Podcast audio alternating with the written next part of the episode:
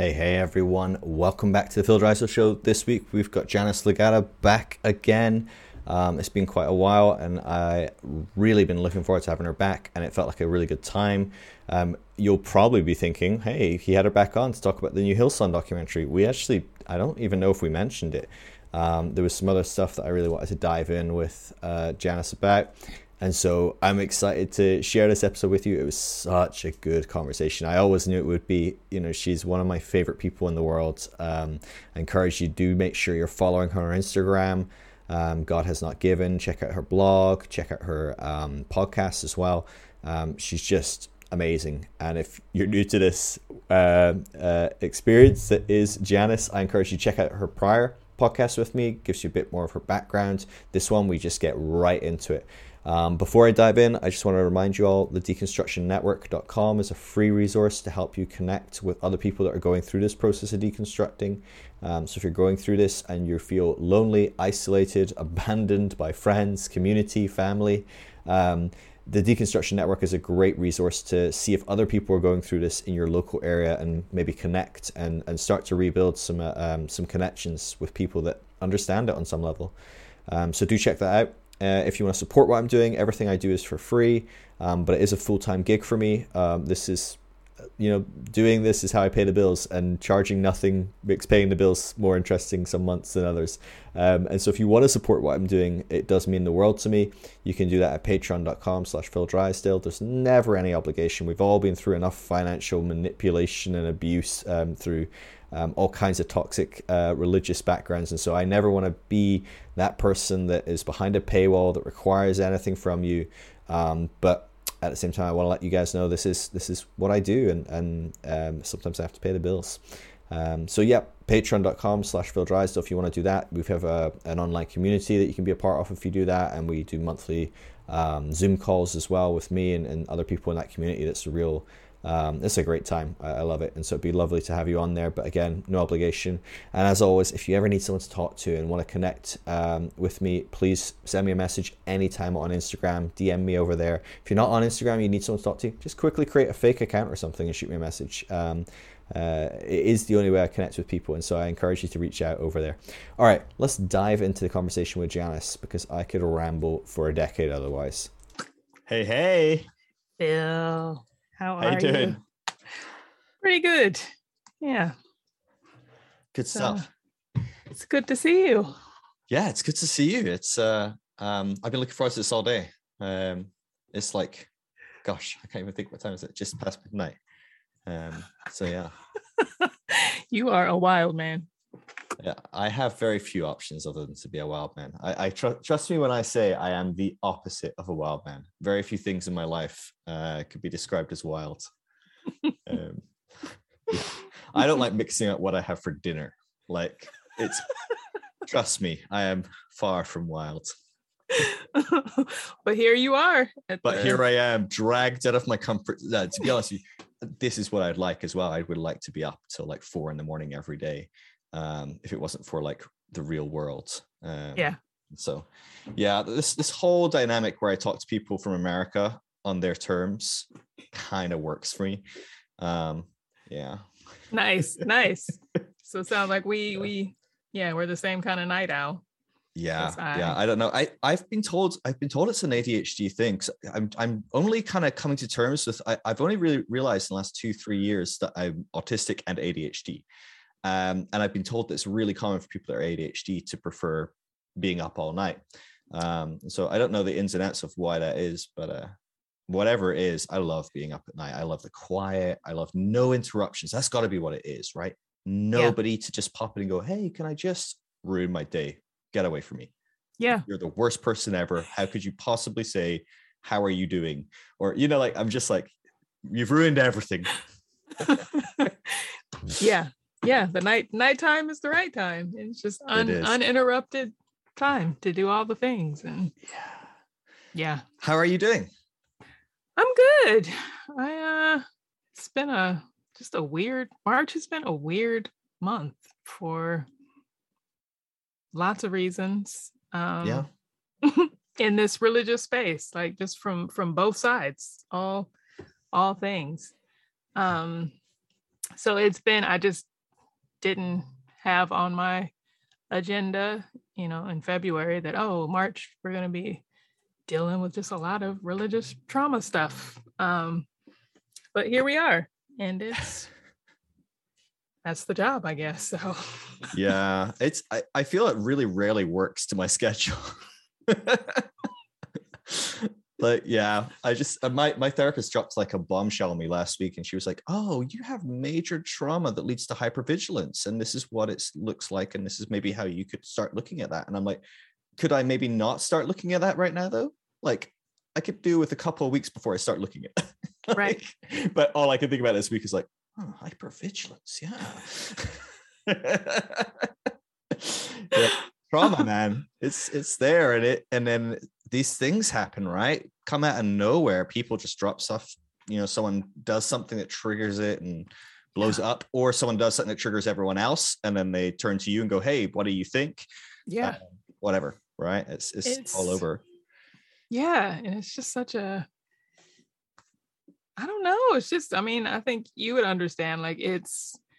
So, well, I guess everything is like a gift and a curse, right? And it's like, okay, like I'm I'm happy to be here and to be kind of someone that people can look to and can kind of, you know, debrief and unload some of the stuff on. But then at the same time, it's like none of us, none of us know what we're doing and none of us have been here before. Um, and trying really hard not to not to recreate the old ways and the old things and so yeah it's great to be that person but also i don't want to be that person because i don't want there to have to be a person yeah you know yeah. and it's just yeah. It's it's a really weird one to navigate. Like I I feel like I've been hammering this drum for about 2 years of like please please please do not make me your guru. Right. Because I can feel it in me every now and again i feel like oh i kind of like being this guy i like being i we all like to be able to help someone right i mean at, at right. the core i don't even know how much of it is nefarious right i right. guarantee there's some supremacy stuff in there there's some patriarchy. There's all these different dynamics for sure 100% and i'm also going whoa where is that? And let's dig in there. Right. but a big part of it is i just really like helping people. I like and i think most of us do like the feeling of going oh bob came to me and said he's really struggling with this and i've kind of struggled with that a bit and i gave him some advice or i just listened to him and he went away saying i feel better. Like that's right. a nice feeling. Um, but when you're dealing with people that have been systemically primed to look to someone, regardless of why or what or how, for all the answers as an authority figure, as someone to trust, and you know, and even abdicate your own choices and your whatever right. from. Like when you're dealing with people like that, it's really easy for you to accidentally become a little guru on some right. level, right?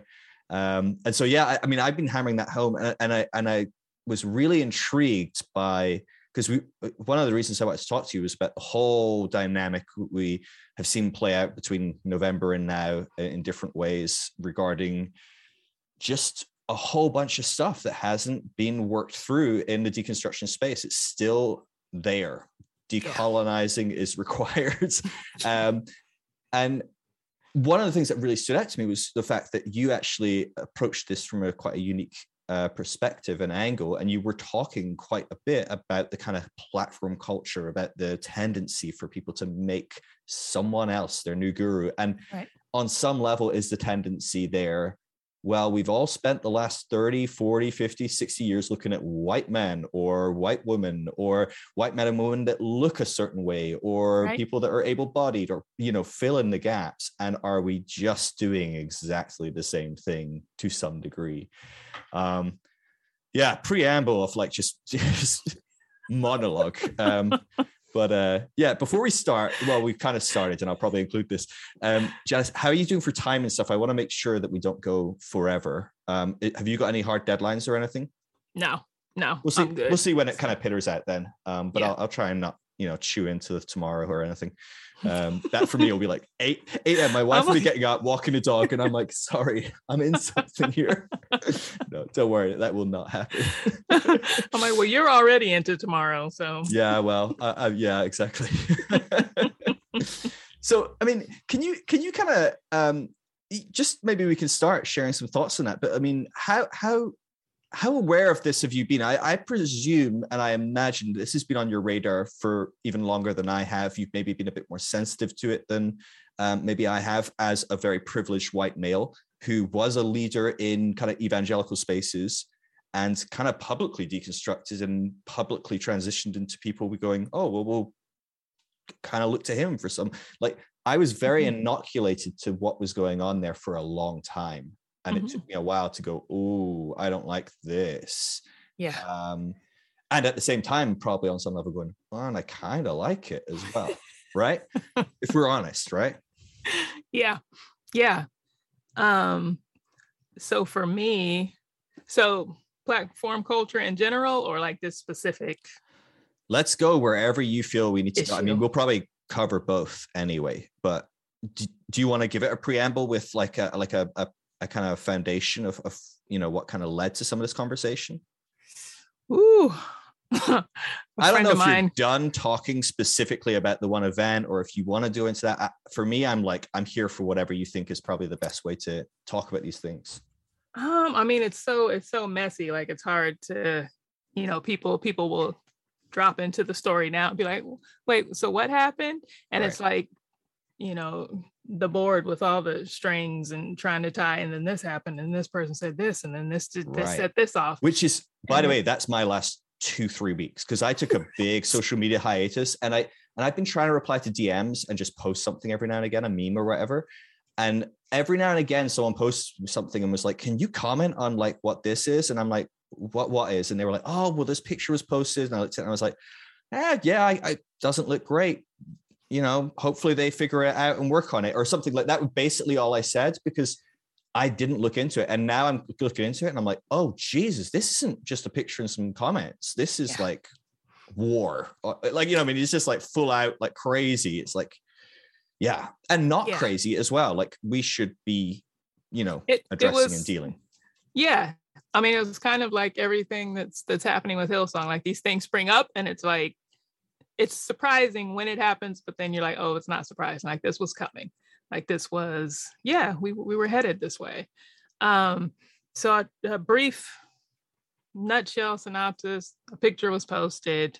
Um, yeah, some who's who's in the deconstruction space.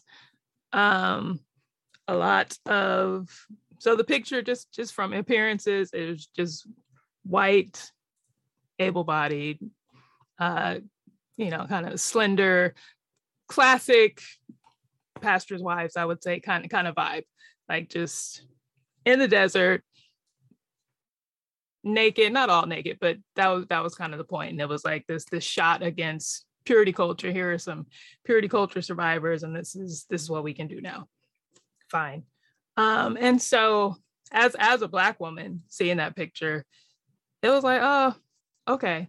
Um, I didn't feel left out in a sense that I I didn't expect to be there, and I didn't expect that because the the picture was taken on a retreat that not everyone who was at the retreat was in the picture. So it right. it was possible that there could have been women of color, you know, that were there and just weren't in the picture, which is what I would have ex- expected if there were women of color there. Because I'm like, this is honestly some white nonsense. Like this is this is yeah, this is what white women would do, and that's fine. Like they can do their thing.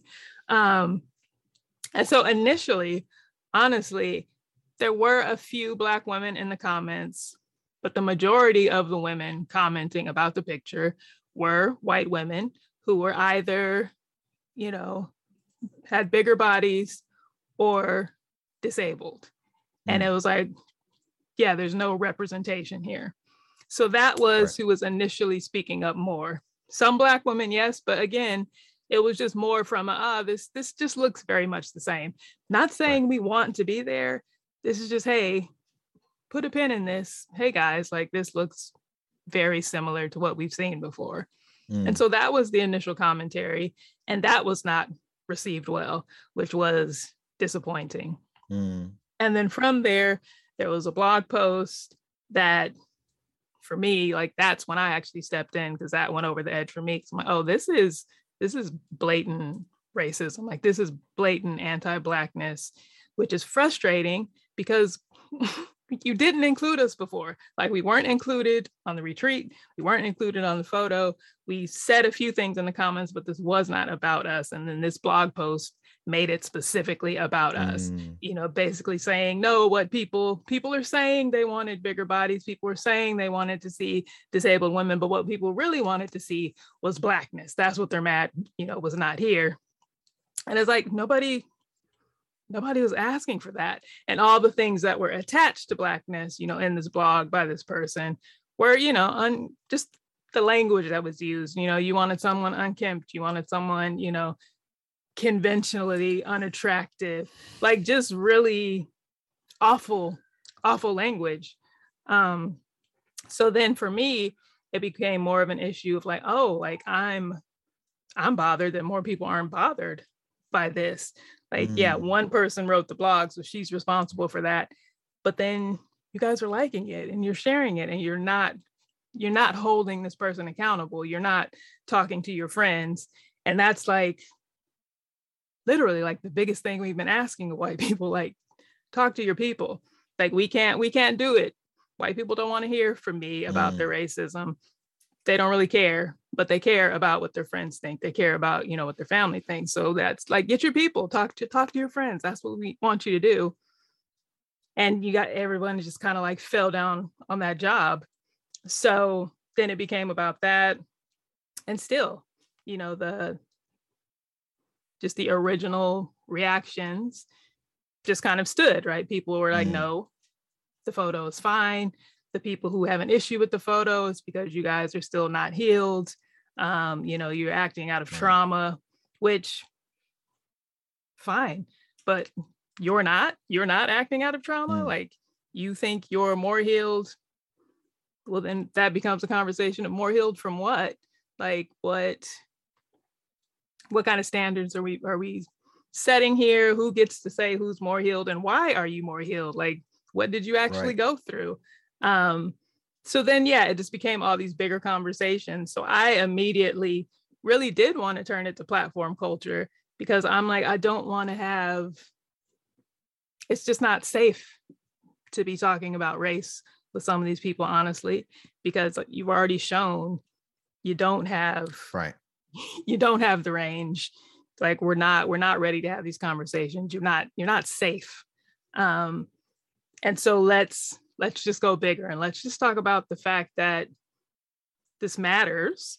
Like it matters how you guys are reacting to this because you have built these platforms and you have, purposefully or not, kind of stepped into these places of gurus. And now people feel like they have to take sides. Like we're right. we're reverting back to our old feelings about our old pastors, right? No, like this is my person. So I have to mm-hmm. stand by them and I have to choose, you know, whose team I'm on. And so I'm like, well, let's let's try to get above it and and ask ourselves why why do we have teams here? Why have we gone back to following, you know, people right. and based on what? Um, and so now that's kind of the on ongoing conversation. Then it kind of like died down. I felt like for the most part they got away with it. Like the mm-hmm. picture, the picture stayed there the the noise kind of died down. I think people people went to their separate corners. Um, and it was like, I don't know. I think everyone, I had thought everyone just decided, hey, live and let live. Most of the people in the picture I didn't follow anyway, so nothing's really been lost. I'm never gonna follow you now, but it's it's fine. Um, right. also, as a black woman, honestly, I wasn't your audience. So right. it didn't really matter, you know, but again, it was white women speaking up and that was kind of who they you know were batting down um and it's like hey to each their own fine and then at the beginning of this month first i didn't even i stayed out of it uh, brenda God Is Grey posted a video and then a picture and i first heard about it because one of my friends came into my dms and she's like hey have you seen she said oh like you need you need to talk me down because I'm I'm over here arguing in these comments. Um, but she's like, you should come, come and get me. And I was, so I went and I looked at it and I glanced. I didn't watch the video. I just looked at the post and I said, oh no, I'm not, I'm not, I'm not doing this. So I said, no, I can't, I can't engage. Right. Yeah, yeah. I'm not gonna talk you down. I'm gonna I'm gonna pull right. on my gloves. Um, yeah. And and honestly, again, this is not my fight. It doesn't matter. Brenda doesn't care what I have to say. I, I'm not her audience. Doesn't matter. But I was very heartened to see that the people, oh, people are commenting. People are saying, mm. hey, hey, this ain't it. And it is white women. And so it was like, oh, yay, okay. Yeah. You guys, you picked up the lessons and now you're you're in this fight. And that's that's kind of cool. Because again, yeah. it was never my fight to begin with. And I don't want to get in it now. So then it was like, all right. And then the comments just kept kept stacking up. And then I don't even know. I don't even know at this point how like Jo got dragged back into it. Um, but then once Jo was dragged back in, well, now I'm like, well, all right, now, now you're messing with my friend. Right. It's personal. Um, yeah. So And that's right. how I found out about this whole thing. Was I was mm-hmm. like, wait, what? What's Jo talking about? Because a few people have messaged here and there, and I'm just like, I don't really like I, I try and stay out of weeds and I try and deal with systemic stuff. Right. Um, which of course this is systemic. Like yeah. I just didn't see it at the time. And you know, that that is problematic for a whole bunch of reasons. And I'm trying to figure that out and re-enter the phrase and go, okay, how do I now work in this space to try and change some of this stuff? But yeah, that's I mean, literally Jo dragged in, and I'm like, hold on, hold on, hold on. Like, yeah. are you fucking kidding? Like, are we honestly kidding? But yeah, anyway, sorry. Just yeah. Yeah. so when when Jo got dragged back in, then I hopped back in. So then when Jo got back into it, I also got dragged back in because then people were recirculating the blog post I had written about yes. the original blog post. So then yeah, we were just kind of back. we were back in November again. I'm like, how did how did this happen? And it's so to me, it's so ridiculous because I feel like like again, you guys you got away with it in November. You did your thing, you guys all kind of disappeared. You let people forget. And like life had gone on. You had posted things since then. Things were fine. People were like, okay. And then for whatever reason, you decided to bring this back up. I think you thought it was going to be some kind of victory lap, like you were going to kind of almost like assert your dominance, like this is what I did in November. You guys didn't like it. I've been fine since then. And here's why it's still fine. And I think she she did not think it was going to go the way that it did. Mm. And I think it was especially revealing for her because again, it doesn't matter what I say. Black women if you cared what black women thought, you would have corrected your friend over that awful blog post. You never did, you still haven't. So it's never been the anti-blackness has always been fine for you. So mm. it doesn't matter what we say. But it's the fact that white women are calling you in. You did not expect that. There's been like yeah like it's not it's not even close right it's not even like 50 50 right. like you know some white women are like no no it's fine and then half no it's like 75 25 if anything white women like this is not we have to do better this isn't it and so now you're kind of fighting your own. Right. And then you're trying to blame it Jo Luehmann. And I'm like, how do you not see how crazy this looks? Like you're literally trying to blame a woman of color and threatening a woman of color. And like you you keep doubling down and it keeps getting worse for you. And then you right. keep blaming the women of color more. And I'm like, I just this is crazy and it's so it's so blatant and so obvious to me that like this is this is just the old system recreating yeah. itself and now we're trying to stop it but and i don't i don't know you know how how they're thinking or what the justifications in their mind is but i'm like i feel like if you would just pause and just take a second you would see even if you thought you were completely right how awful these optics are. Mm. And you would take a different a different tack, but you're like, no. Right. And so it just feels like it feels like, you know, the Brian Houstons and the Carl Lentzes of the world just kind of doubling down and yeah. saying, you know, now we're having all these conversations about who can hold who accountable, and I choose not to be accountable to you. And it's like all of that is fine, but you can't tell me I'm not accountable to you, but you also still need to listen to my podcast and, you know, watch my show and buy my book. And you don't get to you don't get to right. cancel me, you know, cuz cuz why? Like that's not yeah. that's not canceling. That's you have made yourself a product. You have a product.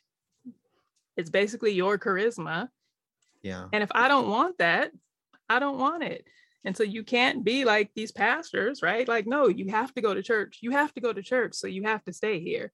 And it's like, we don't have to do anything. Yeah. And so, like, I'm not about, I don't want to cancel you. I think people, people who want to support you should support you, but they should also know what that says about yeah. them. And it might be that you don't care about decolonization at this point. And if you've just come out of it, I'm fine with that. But like, if you're a year, two years down the road, like you've got to move at some point. Yeah. And like you can't you can't keep people with you always unless you are progressing. And I think that's the issue here is like you don't you don't want to progress but you also don't want to lose your customers. So mm-hmm. you also need them not to progress. And so we're over here like, no, everybody move on. And it's right. it's personal in the sense that you guys have attacked my friend and made it personal, but it's not personal in the sense that I would say this about anyone. I would I have been saying this about Hillsong, about Carl Lentz, about these characters who we've all decided we're against, right? But now, mm-hmm. for whatever reason, you say no, but now we're all on the same side. And then the question I've been asking myself lately is, are we? Like, based on what? Yeah. Just that we all left. Like, you know, we were all in this movie theater at one time, and then the movie was over, and now we all left. Like, we're not all on the same team. We're all going to different places. So you don't get to just claim people. Right. You're not entitled to every deconstructionist. And it's like, no, yeah. we're we're not trying to build a new church. So you've got to let people go where they want to go.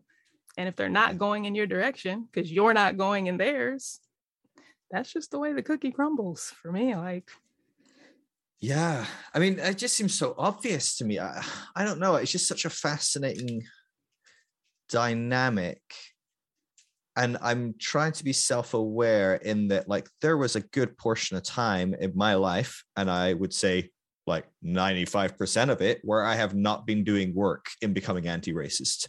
And a right. good portion of that including right now there is still a huge chunk of racism in me that i'm trying to figure out.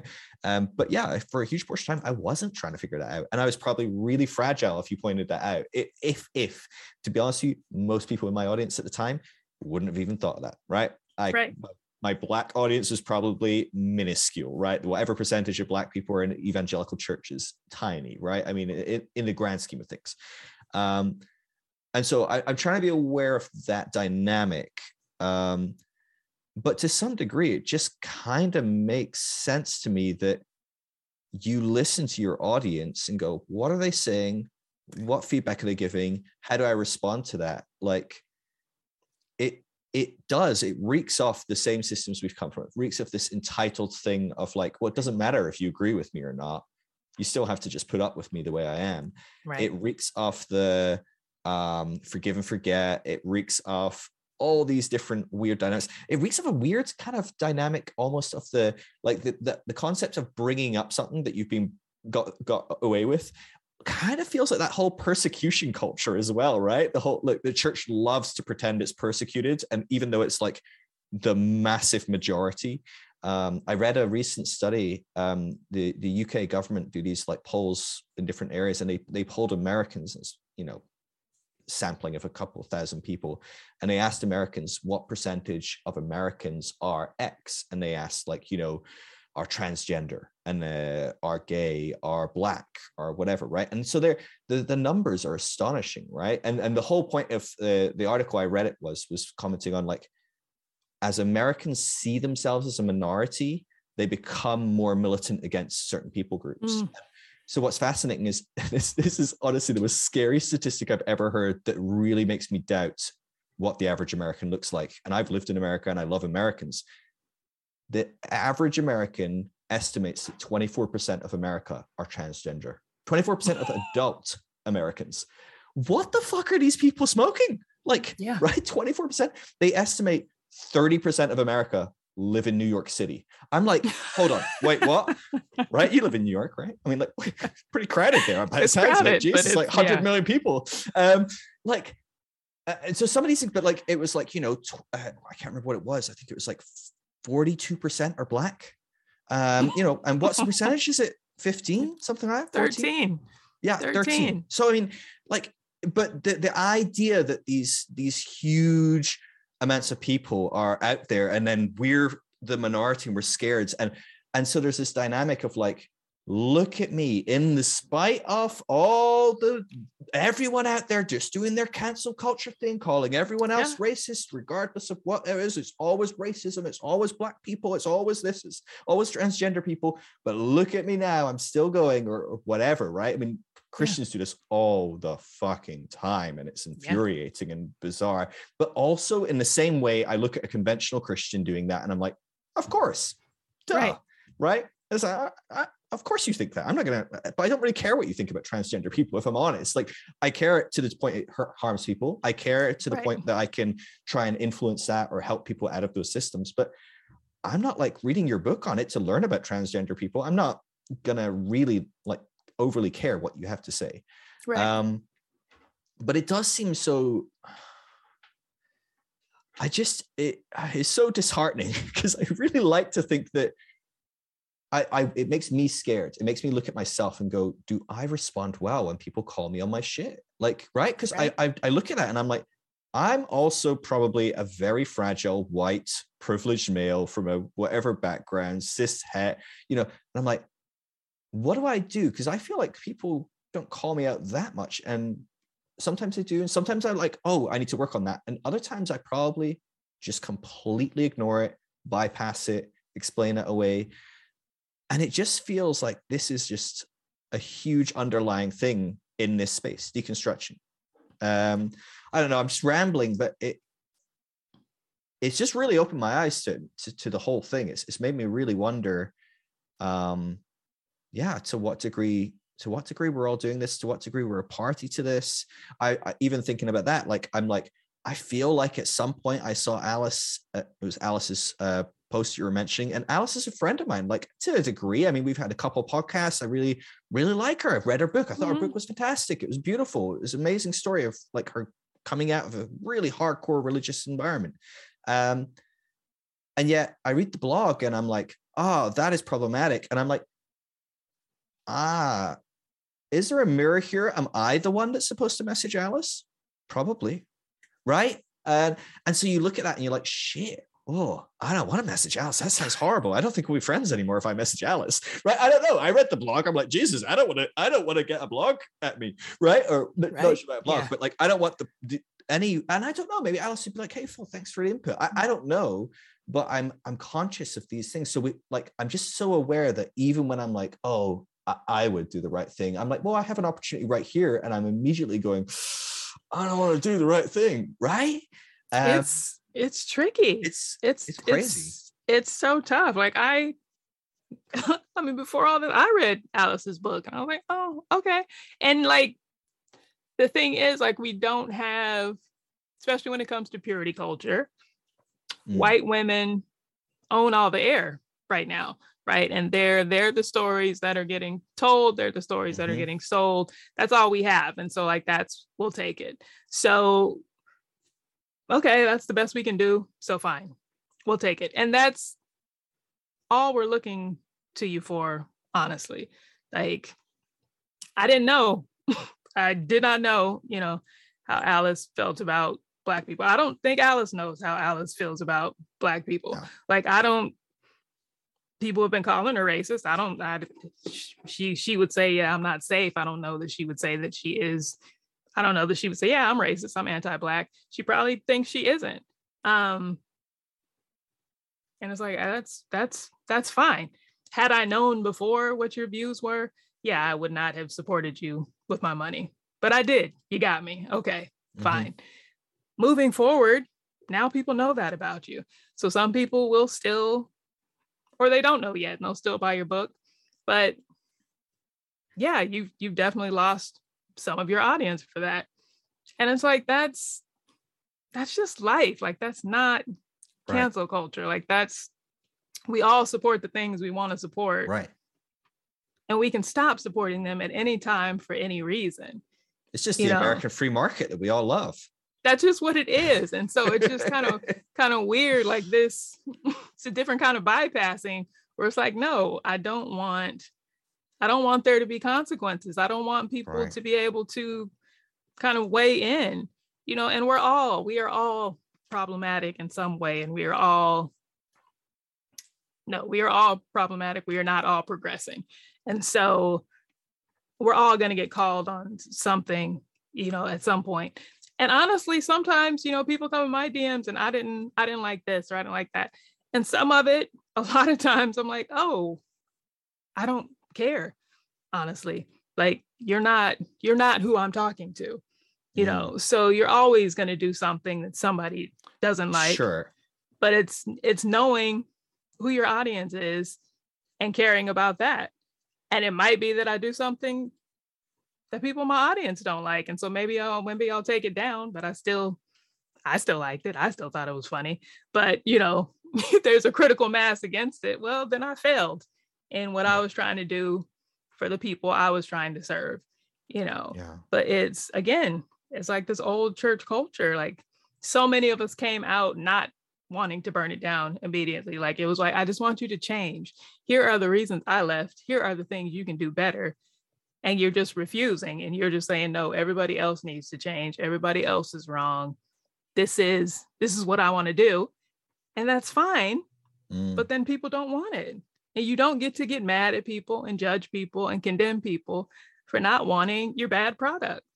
Like, and that's and that's the trouble with coming, yeah, coming out of evangelicalism.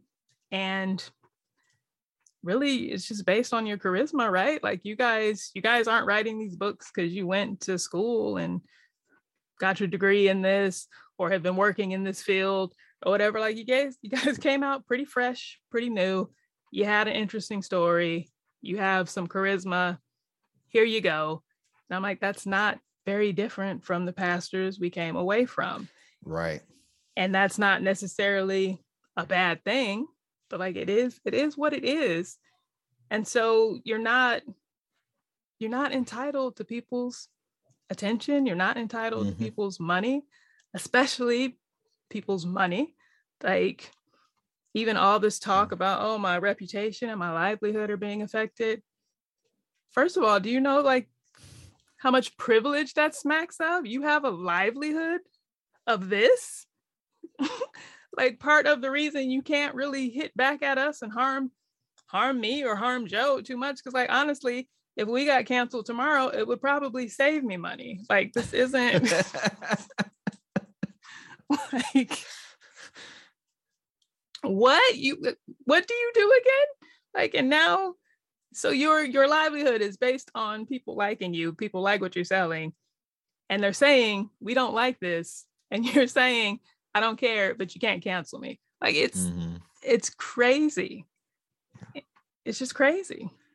And it, it's this weird like I mean, attributing cancel culture as some sort of persecution other than, and it's, it's exactly what pastors do probably as well, going, oh, you know, I'm being canceled. And it's like, this is consequence. So, like, I mean, this surely you don't believe that there should be no consequences for poor actions? Maybe maybe do you? Oh do you? Right? I mean like what is that? Like um because to me I don't know. I, I the thing is, right, you draw from your own experience, right? So again, I look at my own experience and the, the times I've been called out that I remember are the one times I responded amazingly, right? So I'm like, I feel like, right? But like I'm but the times I totally gaslit the person that's that called me out or something, right? Or bypassed their, you know, I'm not gonna remember that because I probably didn't see it as a call out or I saw some stupid idiot commenting on my stuff or whatever, right? So it's hard to it's hard to say. Um, but it does feel like it just feels so um, detached from reality. But I think there is a dy- dynamic that there is a detaching from reality as well. Like, you know, I I just had a chat with um, Benji the other night. Um, hey there, is it what's his what's his handle actually? hey, I'm yeah. ben- Hey there, Benji. Um, hey there, Benji. Um, and we chatted for like three hours straight. Like we just thought, know, has some fire, but we are chatting about it. And I was just saying, man, every time I see his stuff, I get kind of like pissed off because it's so good. And it makes me so angry that he doesn't have a bigger following. And you also, I think we actually talked about this last time I talked to you. Like I was like, I'm so I want your stuff in more faces, in more on more screens, on in more podcast headphones. I don't know. Like I'm like, your stuff is amazing. And like it pisses me off that like like for like if you were a white person, you would have more likes. But a big dynamic, I think, as well, is the inherited platforms that we're talking about. Most of these people in this space have inherited a platform. So even like I look at myself now, the, the, the platform I inherited was very small, maybe a couple thousand people. Um, but I came off the back of that, right? I mean, quite literally, at least I started with a few thousand people. Most mm-hmm. people start from nothing when they haven't come from being a person on a stage. Um, right. And when you look at these people, you know, right, wrong, whatever, whether they're good at their job, whether they're not. Um, most of them came off the back of having a few thousand followers from being a Christian celebrity, a Christian right. worship leader, or whatever. And they come out and deconstruct, and, and yeah, that hurts. I get it. You lost 80% of your audience. And that still left you with 20,000 people following you on Instagram. Jesus. Like, right. you know what I give for 20,000, right? You know, it's like, oh, wow. Um, and it does, it does just strike me how simple it is for you to be an expert on deconstructing when actually you actually have no fucking idea yet what deconstructing right. is even potentially some people now of course a lot of these people have been doing this for a while and i'm not saying any of them have no idea but i'm just talking about the that transition is so simple and, and it, it pissed me off as someone that researches deconstruction and gets the data and tries to educate people on the actual kind of topic and some of the systemic stuff pisses me off every time when I see it because it's like, oh, the New York Times just did an article on deconstructing because this celebrity deconstructed, and they've asked these three people that just deconstructed last week what it means, and they and then on the other side they go and they ask John Piper and Brian Houston what deconstruction means, and you're like, fuck me, Jesus Christ, this is a pain in the ass. Everyone's just throwing out all sorts of nonsense on every side. Um, but of course, they're going to ask the big pastor, of course, and that's of course going to be whatever, and you can't really do much about that.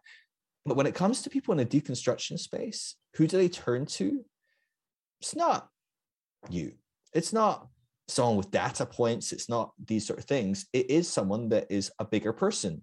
And I'm becoming that as well. As I see my platform grow, I'm noticing people come to me and I'm like, how many people are going to Jo? How many people are going to you? How many people are going to Benji? How many people are going to fill in the blank, right? I mean, there's so many great people of color, Black, Indigenous people that are deconstructing, that are doing incredible work, that are largely just obscure, right? I mean, yeah. they're just they're hidden in a sea of white faces.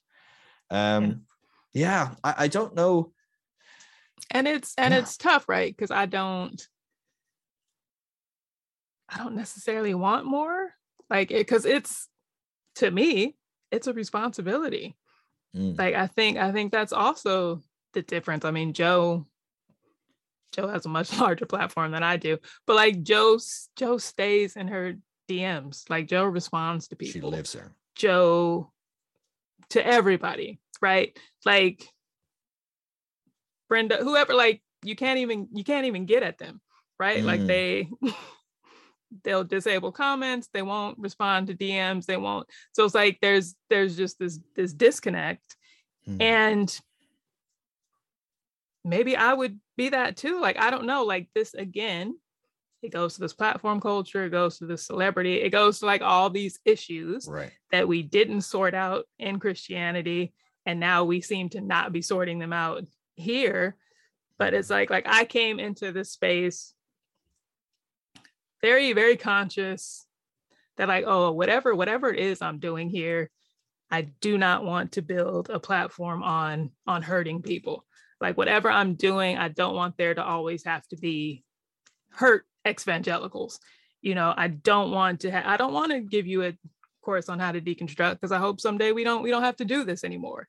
That like everyone will just be free and easy from the beginning, right? So I don't I don't want this to become my personality, like yelling at whatever. So like no, so I want I want to just have fun. I want to make my spoofs and I want to do music. I want to do things I would do anyway and that I will continue to do if if I get burned out talking about deconstruction when I can no longer talk about Hillsong when I but I just don't want to anymore. Hopefully here's here's still some some things that will stand the test of time and here's here's where you can still find me doing what I do in the real world. Like I don't I don't want to build another church. I don't want to get yeah. caught in another community that relies on all of these people agreeing on this one thing or all of these people, you know, feeling the same pain. And so like I get it the fear of losing your livelihood but i'm also just really cynical about like why did you make this your livelihood yeah. like and what how are you any different from carl lentz or any any of the hillsong pastors like i i understand that they got trapped in this system and i understand why they keep coming back right like i don't think you should be able to come back but i understand why you want to because you don't know how to do anything else like you haven't yeah. built another skill set and I'm like, and I feel like you guys are doing the same thing. And so it must be terrifying when these people are turning against you because you don't have a backup plan. Yeah. And I'm like, that's yeah. We should we shouldn't have done that. We shouldn't have set it up this way. Yeah. You know.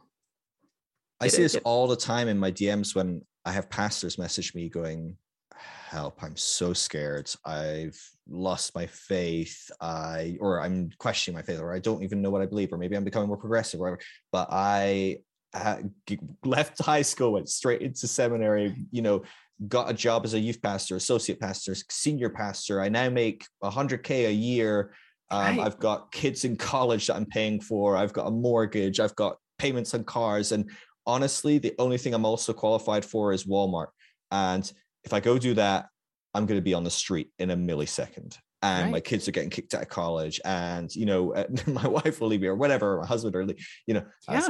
probably not husband, right? No, no, no female pastors making 100k a year.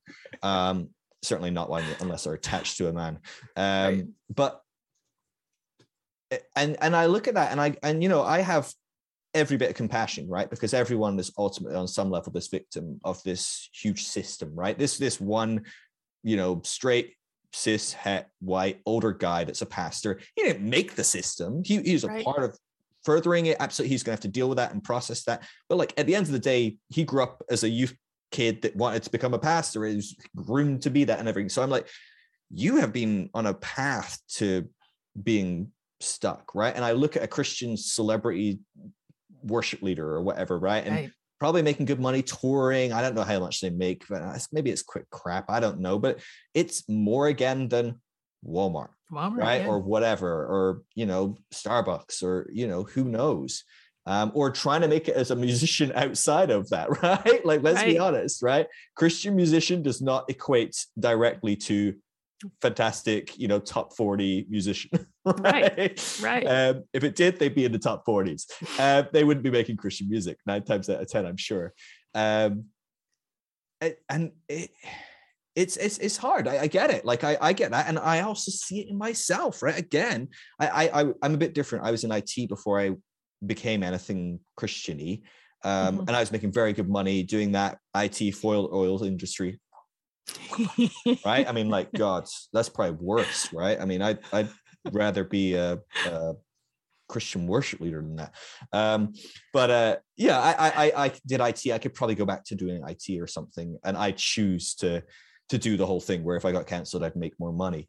Um, mm-hmm. But I do notice it. I noticed last year I was talking to my wife about it, and I was like, "This makes me really uncomfortable on multiple levels." But I think I posted I posted something on my Instagram and some people reported it. I think it was Christians reporting it because they didn't like it, basically.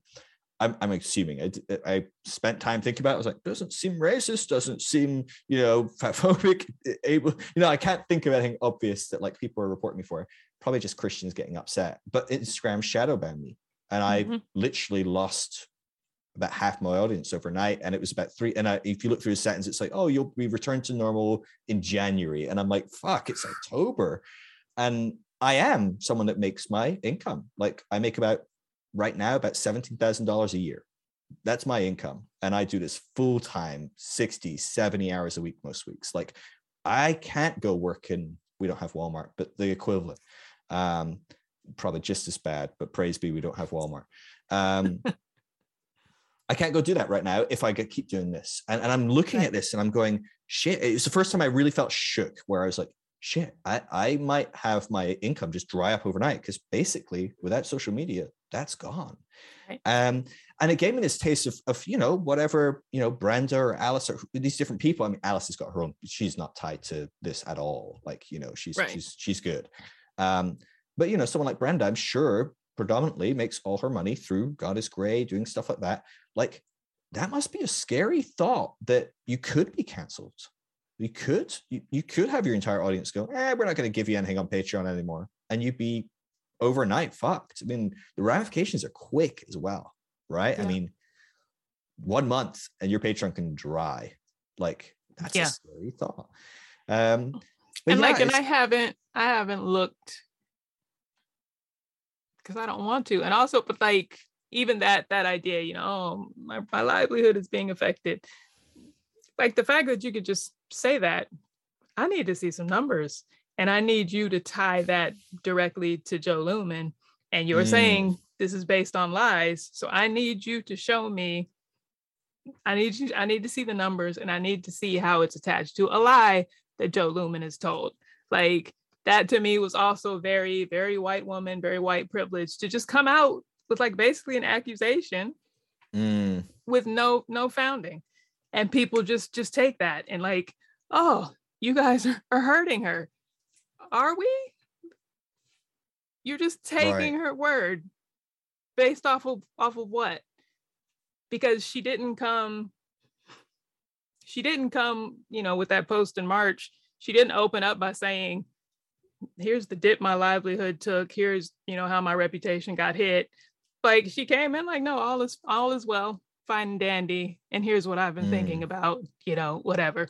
And then literally a weekend 72 hours tops later you're crying about what Jo Luehmann is doing to you.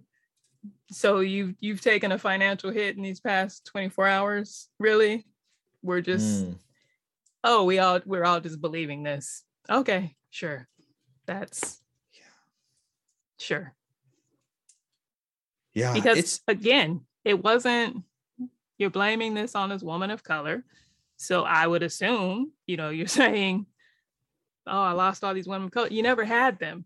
So I'm like, so who right. who are you really losing? Like you're nobody's canceled you. Like people were literally right. trying not to, because if people were canceling you, you wouldn't have the comments because they would have said, oh, no, just forget it, unfollow, not worth my time. But like people right. are trying to hold on to you. Yeah. And you just don't, you don't see it. You don't accept yeah. it.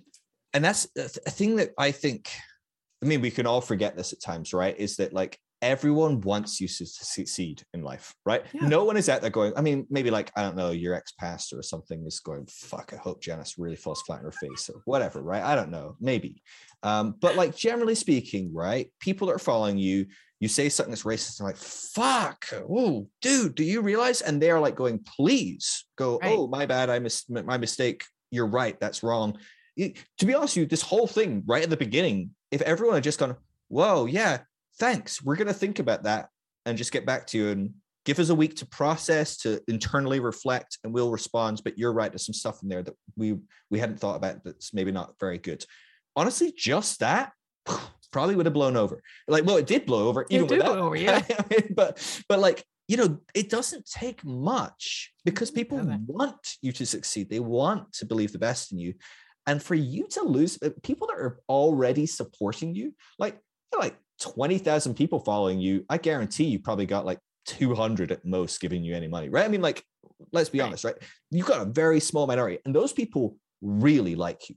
Like, they're right. pumped about you and what you're doing. For them to go from that to you're dead to me, I'm out. Like, that's a significant change. It doesn't happen because someone over there said, eh, I don't really like them. Like, right.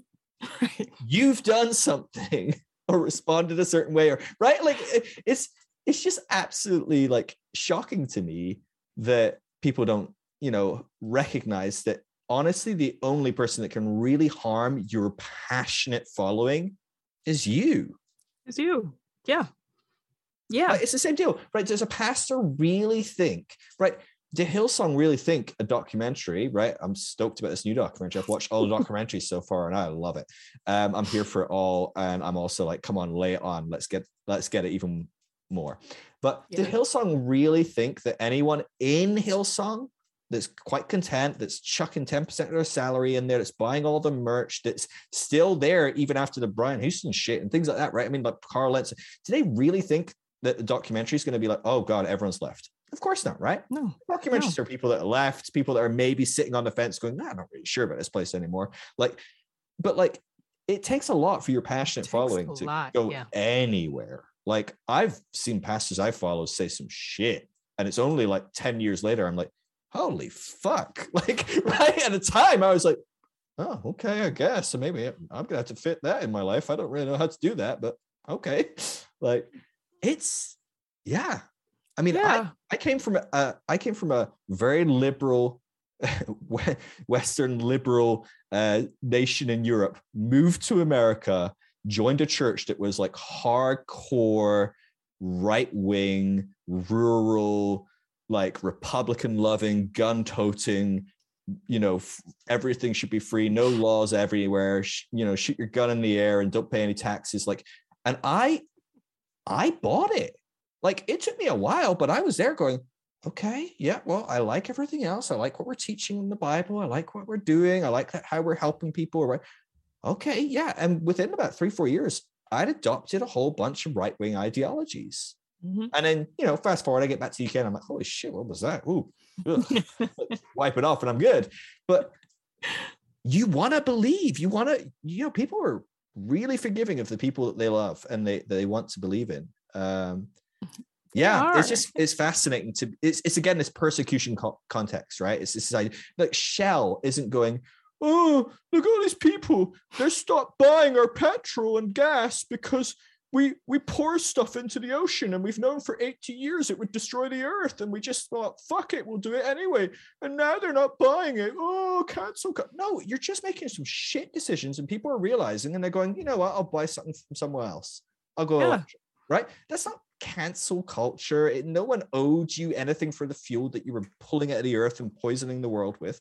Like deal with it right? Go renewable if you want to keep making money. I don't know.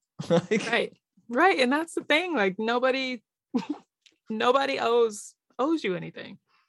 And that's I think that's easier for some of us to just kind of accept because it's like that's yeah, that's been the principle of my life. Like as a black person, yeah, you know that. No, you're gonna have to fight for for everything that you get. You're gonna have to earn it. Like people want to see your credentials. People want to they're gonna check up on me in a way they're never gonna check on Brenda. Like why how how are you saying this based on what authority? Who who told you that? Who like who who gave you permission to say this? Mm. like there are just checks that i have to go through that other people don't. And it's like and we just know that and that's that's fine. But now we're trying to we're trying to start a new world here. And so these systems they they have to flip. And so now people are going to ask you a few more questions. And like and you're crumbling like again because people people are want to hold on to you because we're also lazy. Like i have i have patreon and i have people that i support and i'm like and part of it is just the way patreon is set up. I'm like it's just not a user friendly site. It's not no. it's not great. But like i have people i'm just sending you money. I'm i'm not looking at your stuff not because i don't care but because like it's just not convenient. And i'm just trusting that you're just i just want to give right. you money. I don't really care what you're doing. So now if you're going to do something annoying I'd rather talk to you and, and hopefully have you apologize. I don't want to have to go to Patreon and figure out how to cancel this. Like it's already coming off my credit card. Like it's fine. I'm already not thinking about it. Like it takes so much for any like automatic automatic payment thing for anything, right? Like I mean that's why they want you to do it because once yeah.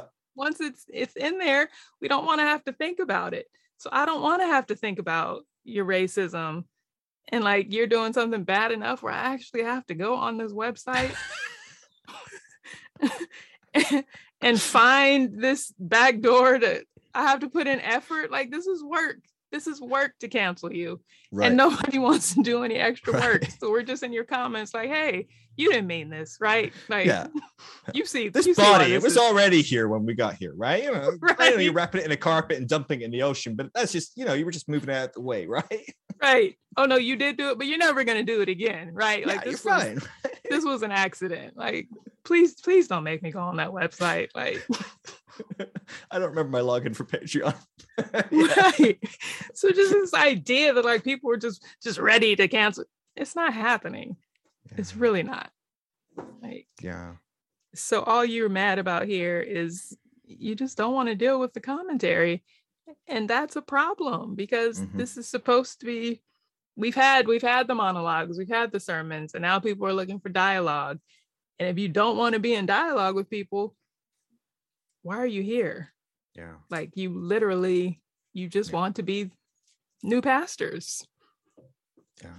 This this is something I guess we could um maybe talk a bit about this. I'd be really interested in your thoughts of what this looks like uh, when done healthily. Like you talk about, you know, okay, someone's just these deconstructed, right? Christian celebrity uh, worship leader deconstructs. They get on their page and go hey guys i'm deconstructing and i'm here to help you too if you need help. And you're like oh cool. How long have you been deconstructing? 18 minutes like whatever right? I don't know. And it's probably not. Maybe they've been deconstructing for eight years behind the scenes and they've got great wealth of wisdom. And you know I, am friends with Jon Steingard talked to him a bit about his process and and he did some serious work before he said anything right? And you you can tell he's read well. He's really t- navigated the pains of a lot of that um, all sorts of different stuff. And you're like, oh, okay, cool. You've got some interesting things to say. Talk to him and go, wow, yeah, there's real depth there. Fantastic. Now, uh, I, me and Jon haven't talked much about working anti-racism stuff like that, um, and so I don't know where he's at. So the the analogy stops there for that one, right? But you're this person, you've deconstructed. You've said, you know, look, look, I'm not expecting you to decolonize your whole world 18 minutes in, right? If you haven't, I, like, I'd be delighted if you had, but I, I'm expecting you to get there. And I think this is the dynamic that comes into play with a lot of people that kind of seem to specialize in deconstruction it feels like their thing becomes I help people that have purity culture issues. Mm-hmm. We talked about that, right? And so you become a purity culture expert and you're there and you and you know your shit about purity culture. You're right. You can talk about it. You can talk about the different traumas of it. You can talk about the different toxic components of the theology. Um, you can talk about rekindling a healthy sexual ethic and all sorts of great stuff. And that's awesome, like so, so good. But you're probably really helpful for people as a part of their journey, right? They jump in and go, oh, cool, you've helped me with this. They jump out and move on to whatever they're moving on to.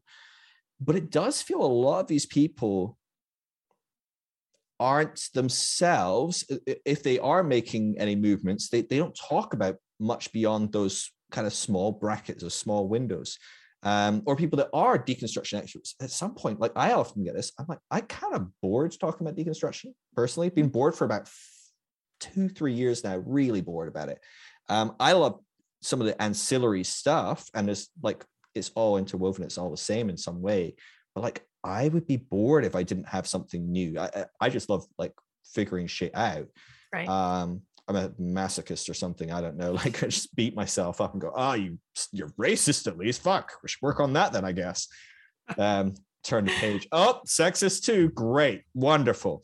Um, and and I could do that to a fault for sure. But like I'm like I I, I want to figure out some stuff, and maybe at least it'll give me something to talk to people about on my podcast. I'm like, oh, I'll get someone in to talk about how to work on this issue.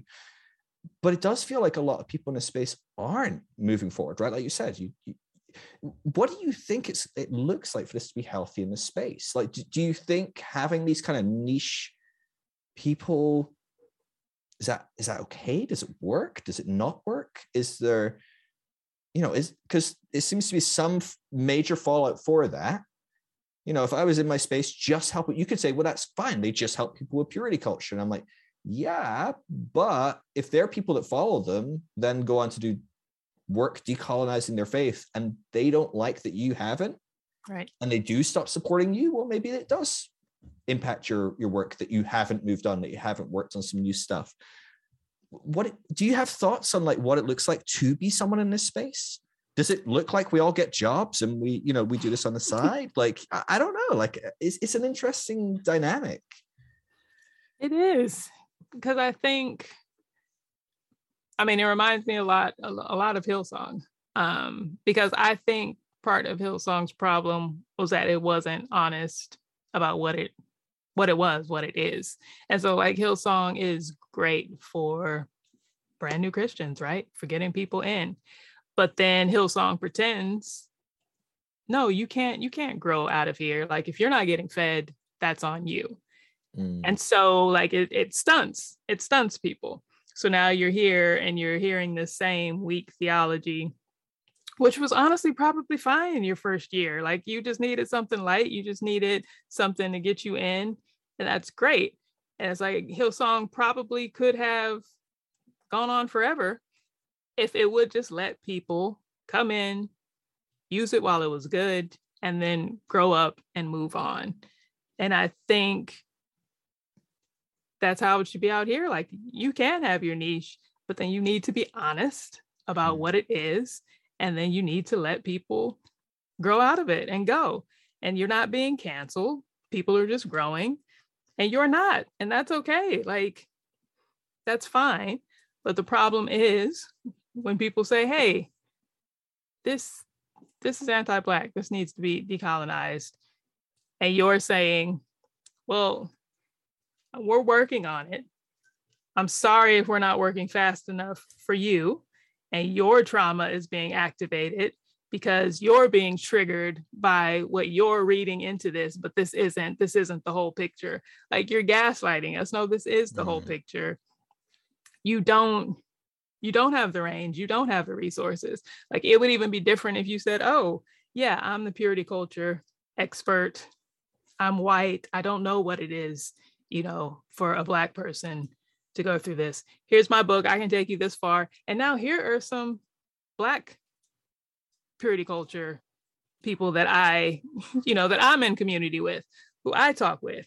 Here are some women of color. Here are here are the people I can refer you to that I'm in community with. So maybe I'm I'm on this journey and I'm not talking about it because honestly I shouldn't be because I'm not I don't know enough. And I shouldn't also set myself up as the decolonization expert because it probably never will be. We need to be moving people on. Like, I think, unfortunately, for a lot of white people in this space, I'm like, I think, I think your time is up. Like, I think we've heard enough from mm-hmm. white men all of our lives, from white women, and this stuff has to flip. And it's like, you're going to have to be honest at some point that your perspective, your experience is actually really limited. And so you're always going to have the biggest piece of the audience, but then they are going to age age out of you. They are going to grow up and go away and you have to let them. Like mm. I think I think that's what it is. I think everybody in this space has to kind of live with an open hand and realize that like no one's going to be with us forever. You know? Yeah. People are going to come, they're going to go and they're going to say, "Oh yeah, I really like this for right now." Uh, now it's not exactly my speed.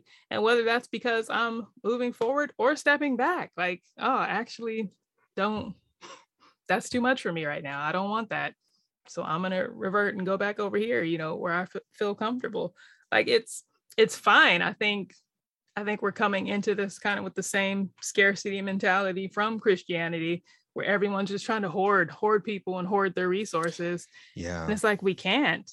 I think I think there's enough for everyone. I don't know what enough means right. because also I don't think we should be looking at people just for, you know, what we can get from them. Right. You know, As like, customers. Right. Yeah. Like I don't want to sell you a deconstruction wares. Like right. again, I'm trying to, you know, do what I would be doing anyway. It's just all right. Yeah, I love I love theater. I love writing. I love doing these things. I'm doing these things on the outside as well. Anyway, and this is what I'm bringing to this space. But yeah, I have to have a real job and I have to, you know, do real stuff as well. Yeah. Um, because I'm not, and I don't want to be dependent on this community. Like, yeah, but I mean, it's hard. I think capitalism, capitalism sucks and it turns us all into commodities. And once, once you've kind of gotten on that role and you've gotten in that routine, again, I have empathy for how hard it can be to break that and just how terrifying that must be. But I don't know what to tell you. Like, yeah, it's it's such a fascinating thing. This is where my my anarchist side has always served me well. Like I do everything and I do it for free, and I will always do it for free, and I refuse. I, I had someone recently ask me to um, read their book and give them feedback, and they offered me ten thousand dollars, and I said no. Hmm. I was like, no, I will not do something for money just for that. I don't know, like look at me or whatever. I, I had taken the money under just maybe other circumstances. I don't know. But like I'm just like, no, this cannot be about making money. It has to be right. about creating space for people. Um, and it's interesting what you say, right? I mean, it's like this hoarding mentality is so like fucking churches. I remember like we we used to be a part of this thing. It's called street pastors in the uk and so we have a huge binge culture uh, in the uk friday saturday nights everyone just gets wrecked. Like you're talking like 50% of the country just goes out. I mean even people in their like 40s and stuff go out and gets wrecked. They spend like a fifth of their salary on alcohol. I mean it's just like and you're like what the fuck is happening here? Right? And i like hey have fun. Like i'm, I'm not that but like it's it's a weird dynamic in this country. And so churches set up this movement and it was basically called street pastors and they were going to go out and just check people were okay check you know women weren't getting you know taken advantage yeah. of check you know whatever was going to happen fights weren't breaking out they try and disarm it with kind of non uh, violent kind of conflict resolution. Some really cool stuff in some ways. Um, but the weird dynamic was it was churches working together but they would see people get saved every now and again. And so it created this really weird dynamic where you've got like five or six churches working together they talk to this one guy who gets saved and it's kind of shark in the water right? It's like who gets this one? Who gets him right? It really was who gets him? Like which one's going to get this guy to show up at church gets his testimony gets his 10% gets his you know whatever amazing right. rise to you know becoming sunday school pastor or kids worker or whatever i don't know like um, who gets this person? Um, and it and it this weird scarcity but like in deconstruction it fascinating because I know the data, right? So I know the numbers, and you're looking at mm-hmm. like huge numbers. You look at 10,000 people a day in America leave the church, like 10,000 people.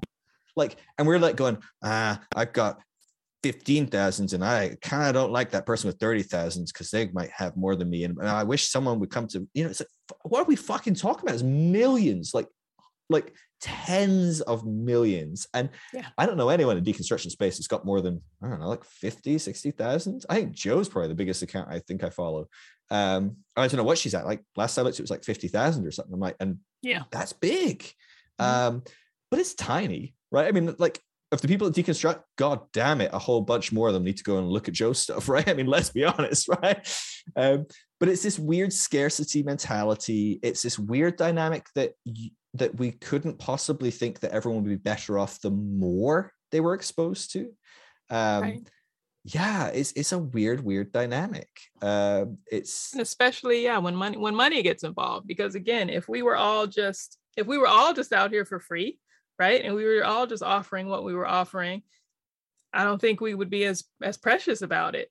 But again, once it's oh no, it's my livelihood, and yeah, just thinking about no, people only have a certain amount of dollars and I want them all. Like, right. you know, and I, yeah. So I have to, I have to keep them and they can only be here and they have to, it's like, no, yeah. I have, yeah, I have a few supporters and I feel very, very grateful, very, very lucky. Um, but also, again, like if you're going to sign up for my Patreon, I'm like, there are no guarantees here. I'm I'm talking about deconstruct. If you're here because you like me for deconstruction, don't don't be here. Honestly, like mm. just if you see something I do, read deconstruction, you like that, just throw me five dollars. You know, tip me when you like something that I do, but don't come here thinking, oh, now I'm paying and now she has to dance that dance that I like. Right. You know, when I want it, or oh, here, I I supported you, so now you have to Hillsong did this thing and now you have to talk about it. Like there's no I may I may stop this tomorrow. I'll still be doing music and I'll still be doing mm. sketchy stuff and I'll still be doing whatever. It might have to do with church stuff and it might not. So like that's that's the deal. Like I'm just yeah. doing I'm just doing my thing, but it's not about this specific yeah. thing. So take your take your deconstruction dollars wherever wherever they work, like wherever you want to spend deconstruction them. bucks. I, yeah. I laugh at this, right? Because I, I think part of my anarchist beginnings with with finance stuff, like some of it was seeing the the abuse involved in this whole system and going, I want people that are abused to never walk through the door and go, oh, here we are again, right? So people think of like the Josh Harris situation where he decides, I'm going to sell a course about how to recover from the thing I created. Like, and everyone's like, uh, this hurts on a few levels actually. and, and, you know, he, he listened, you know, whatever the deal was there. I mean, he took it down. Hey, hey, maybe missed the mark here. And so hats off to him for kind of, you know, uh, responding in, in a better way than many might have. Um, but another dynamic of it for me at the time was also I was traveling around as a path, as like a speaker in churches, but I knew lots of people that traveled around and spoke. Like you kind of mm-hmm. all know each other, right? And I knew a lot of big speakers that did it. And I talked to speakers behind the scenes and go, Hey, I noticed you said that in this meeting. Like, is that really what you think? And they're like, Well, no, but this church gives me 20 grand a year to come once a year. And honestly, I can work with where they're at. And I'm like, oh, mm-hmm. you're a prostitute on some level, right? You, have prostituted yourself. I, sorry, I know that's not the, the best worker, but you sell something for money. Like you, are literally selling something you believe, whatever you know, you're, you're, you're just whoever pays the highest money. Right. You're there for the biggest bidder. And I was like, fuck, I never want to be that. Like, I never, I don't want to be the person that goes, Hey, would you read this book and give me feedback and write a, a, a nice, like, recommendation for it? No, no, I right. won't do that. Like, that, that's because I don't have that exchange. There's no economy of exchange here. I'll do it for free. If you go, fuck, that was amazing. Here's the money. Like, great, by by all means. But I, but I do think as well, there's a weird dynamic because I do see some people and I go, gosh, like Jo Luehmann, right? Jo gives this everything she's got. She is all in. And you know how hard she works. I mean, I, I don't know if either of us actually do have any idea how. I mean, if she probably works like 10 times harder than we even think. Um, just from pe- talking to people that talk to her, I'm like, God, I've talked to people all day, every day that are talking to her, and I'm exhausted. Like, mm-hmm. how many other people are talking to her that aren't messaging me telling me they're talking to her? Right? right it's going to be right. a lot. Um, and so you look at that and you go, this has to be sustainable for this person. Now, I don't right. know what her home situation is with her husband and different stuff going on, but you're like, this person has to pay bills mm-hmm. and they are helping people in profound ways. And there, there does need to be these dynamics of money needs to change hands at some point. Some people, so I, am not an anarchist that says people should never make money or anything like that either. Um, and I think that's a weird dynamic to play in as well, because the simple fact is, like, you're doing lots of stuff that you're really passionate about, and deconstruction is like, hey, I've been thinking about this. Here's something, or I saw this. Here's something. Like, it's not your, it's not your gig. You, your life goal in life is not to just sit there and DM people all day, every day about deconstruction, right? right? Um, who does want to do that, right? Those people are crazy. Um, but Listen, not not even the people making money for allegedly right. doing well, it. apparently not, right? Switch off messages. right. Um, but yeah, I think that's a weird dynamic, you know, like that. Yeah, I, I think some people throw themselves in. I think this was an argument for, back in the day, wasn't it, with pastors and stuff, right? You look at the Bible and people are like, well, should we pay them or should they work on the side? Or and some people going, well, I work so fucking hard, I can't work on the side. So do you want to give me some money? like they be, they were talking about 2,000 years ago in the church, and I right. think we're still in these systems, these systems are still so prevalent that we can come out of something that we see is so rotten to the core because of these systems and still be completely held in bondage to this system. Um, right. Yeah. I don't know how these things change. especially like if you don't give yourself time to like, yeah, listen, you, you get out of the system, but you got to get the systems out of you And I think people just don't, you just come out and they just start talking. And, you know, you you haven't done that's the whole thing, right? You just haven't done the work.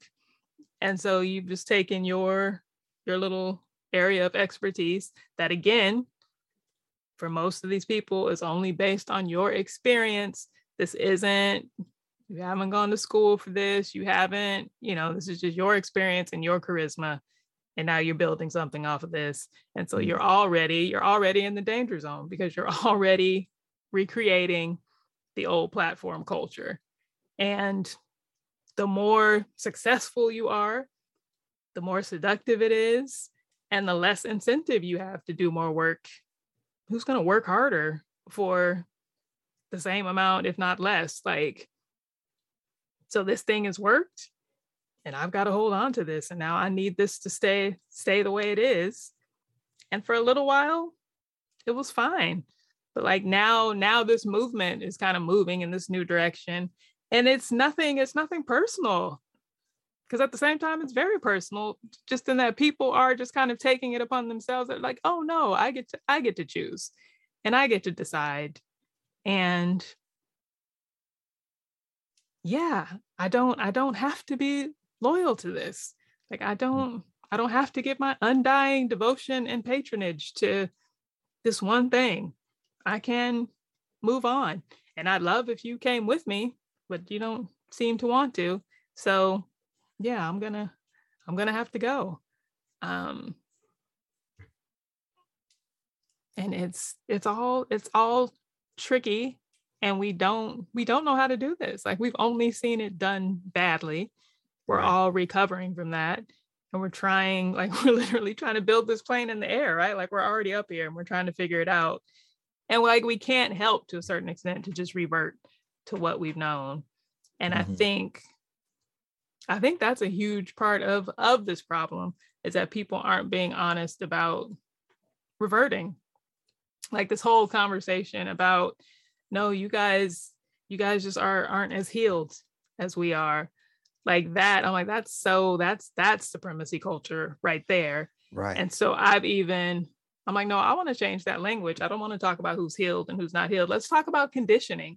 We were all conditioned and who has been reconditioned and who who hasn't because that's a different conversation like it's easy for you to say oh you're still you're still not healed and you can pretend like you are um but are you have you reconditioned yourself how right how have you changed yeah because i don't you haven't like what's what's different what what what work have you done what was the old mindset and what what is it now like let's let's have that conversation yeah. instead of no, you're still you're still hurt because you're still hurt too. Your trauma just looks different, and your trauma is more acceptable. Like you, no, we're more healed because we're fine. I'm not I'm not affected by racism. I can see that post and shrug it off because you were never affected by right. racism. You could always shrug it off. Yeah. And that's not actually what we're trying to get to. Like that's yeah. not that's not health. Like that's that's just the old conditioning and it worked there and you think it works here and we're saying no no we, we all got to recondition ourselves yeah well i mean it's it's looking at these systems again like you look at the privileged white guy who yeah doesn't get hurt by a racist post he's doing the hurt by the racist post and that is harm that needs to be healed both his his audience that's being harmed but also it's oh, actually, I didn't even realize I thought I was healed, but actually, there's stuff here that's going on that is hurt that needs healed. I just can't see it because I live in a world where if you're hurt to the point where you see another person as less than, that doesn't matter. Right. Not in this, not in this room, not on this page, not on, you know, whatever in this conference, whatever it is. Right. Like, I think that's so on the money. Like, probably not the money, right? Let's let's take money off the table, right? But that's that's that's it, right? It's it's we're talking about harm, but we are defining harm so poorly. Yeah. Because actually it's deep, deep harm that causes you to want to profit off of someone that's traumatized. It's right. deep harm that causes you to be able to not respond well when you say something that's harmful and choose to gaslight and bypass and everything else under the table rather than go, okay, let me just have a quick look and see if there is something here. Like that's some real trauma that's caused you to close down in such a way that you can't listen to someone. Um, right. And I think that is a whole other conversation. I mean, that's just a whole thing that like people just aren't looking at, right? Because we can point to purity culture and I can tell you why that's harmful because I've got a bad marriage and you know, whatever, right? It's just like I can see the harm on the table. It's affecting me today. I don't like it. I want to fix it. And when I fixed it, it got better. Done. And it's like, yeah, but your kids are racist, and so are you. So did we fix all the harm here? Um it's it's and, and, even like I, I think you talked about this in your blog and we're going to link to your blog because it was so freaking good. Um i missed it first around so if there's one good thing that came from this i got to read the blog that i missed. Um yeah i don't know if that's a good enough reason but um yeah. Um but you talked about this as well even the concept of the idea of i've healed from my shit and it's like yeah but you were harmed so much less. Uh, right. Obviously, talking slightly different again of like maybe obvious harm, mm-hmm. um, and and even with harm and pain and suffering, these are such subjective terms because we can only ever experience them subjectively in a sense. Right. Um, but a privileged, wealthy white woman that's married, that's able-bodied and healthy, and has healthy kids has no idea what it's like to be an indigenous single parent that's got three kids and one of them has cystic fibrosis, right? I mean, uh, they have no fucking idea. And the harm it is to grow up in America indigenous versus growing up white, the harm it is to grow up disabled in a culture that fights for nobody to have any support yeah. versus growing up not needing that support um, those are significant harms that need to be healed that you didn't have to get healed from. And so you can go, oh, I, I healed really quickly. I healed all three things. And you're like other people are looking at going, fuck, you had three things, you motherfucker. I fucking hate you. Cause I I can count three things in a in the first week of things I had to look at. You know, like it's like I got hundreds. Um, it's just a totally different conversation here. It is, um, and it and it should be I'm like, I just feel like we should be to the point where we should we there's there's like for me, there's like a baseline kind of empathy that's like still missing. Because I'm like, we all we all agree that these systems were harmful. So we all came out. So if you are, you know, do you not do you not think that it was that there was patriarchy there? Like you would say yes. Like you would you would say you had a harder time as a woman but did you not did you not do you not think there was racism there? So like do you already think are you already devaluing my experience when i tell you no there was there was racism and i was suffering from that as well? So if i come out of it and we were all in the system and we all agree it was harmful so racism was there you were being affected by it as well. Either by seeing me, you know, experience racism and thinking it was fine. So you say mm. no, no, it was it was fine and that's that's how it should have been. You guys were treated the way you should have been. That's an issue. Or you did see that there was racism and now we're on the outside and you don't care. Like you're saying no, you should be fine with that. Like you should hmm. be over it and we're we're the same now. Like I don't understand why you think you know this post doesn't help you or why why you think people need more than this.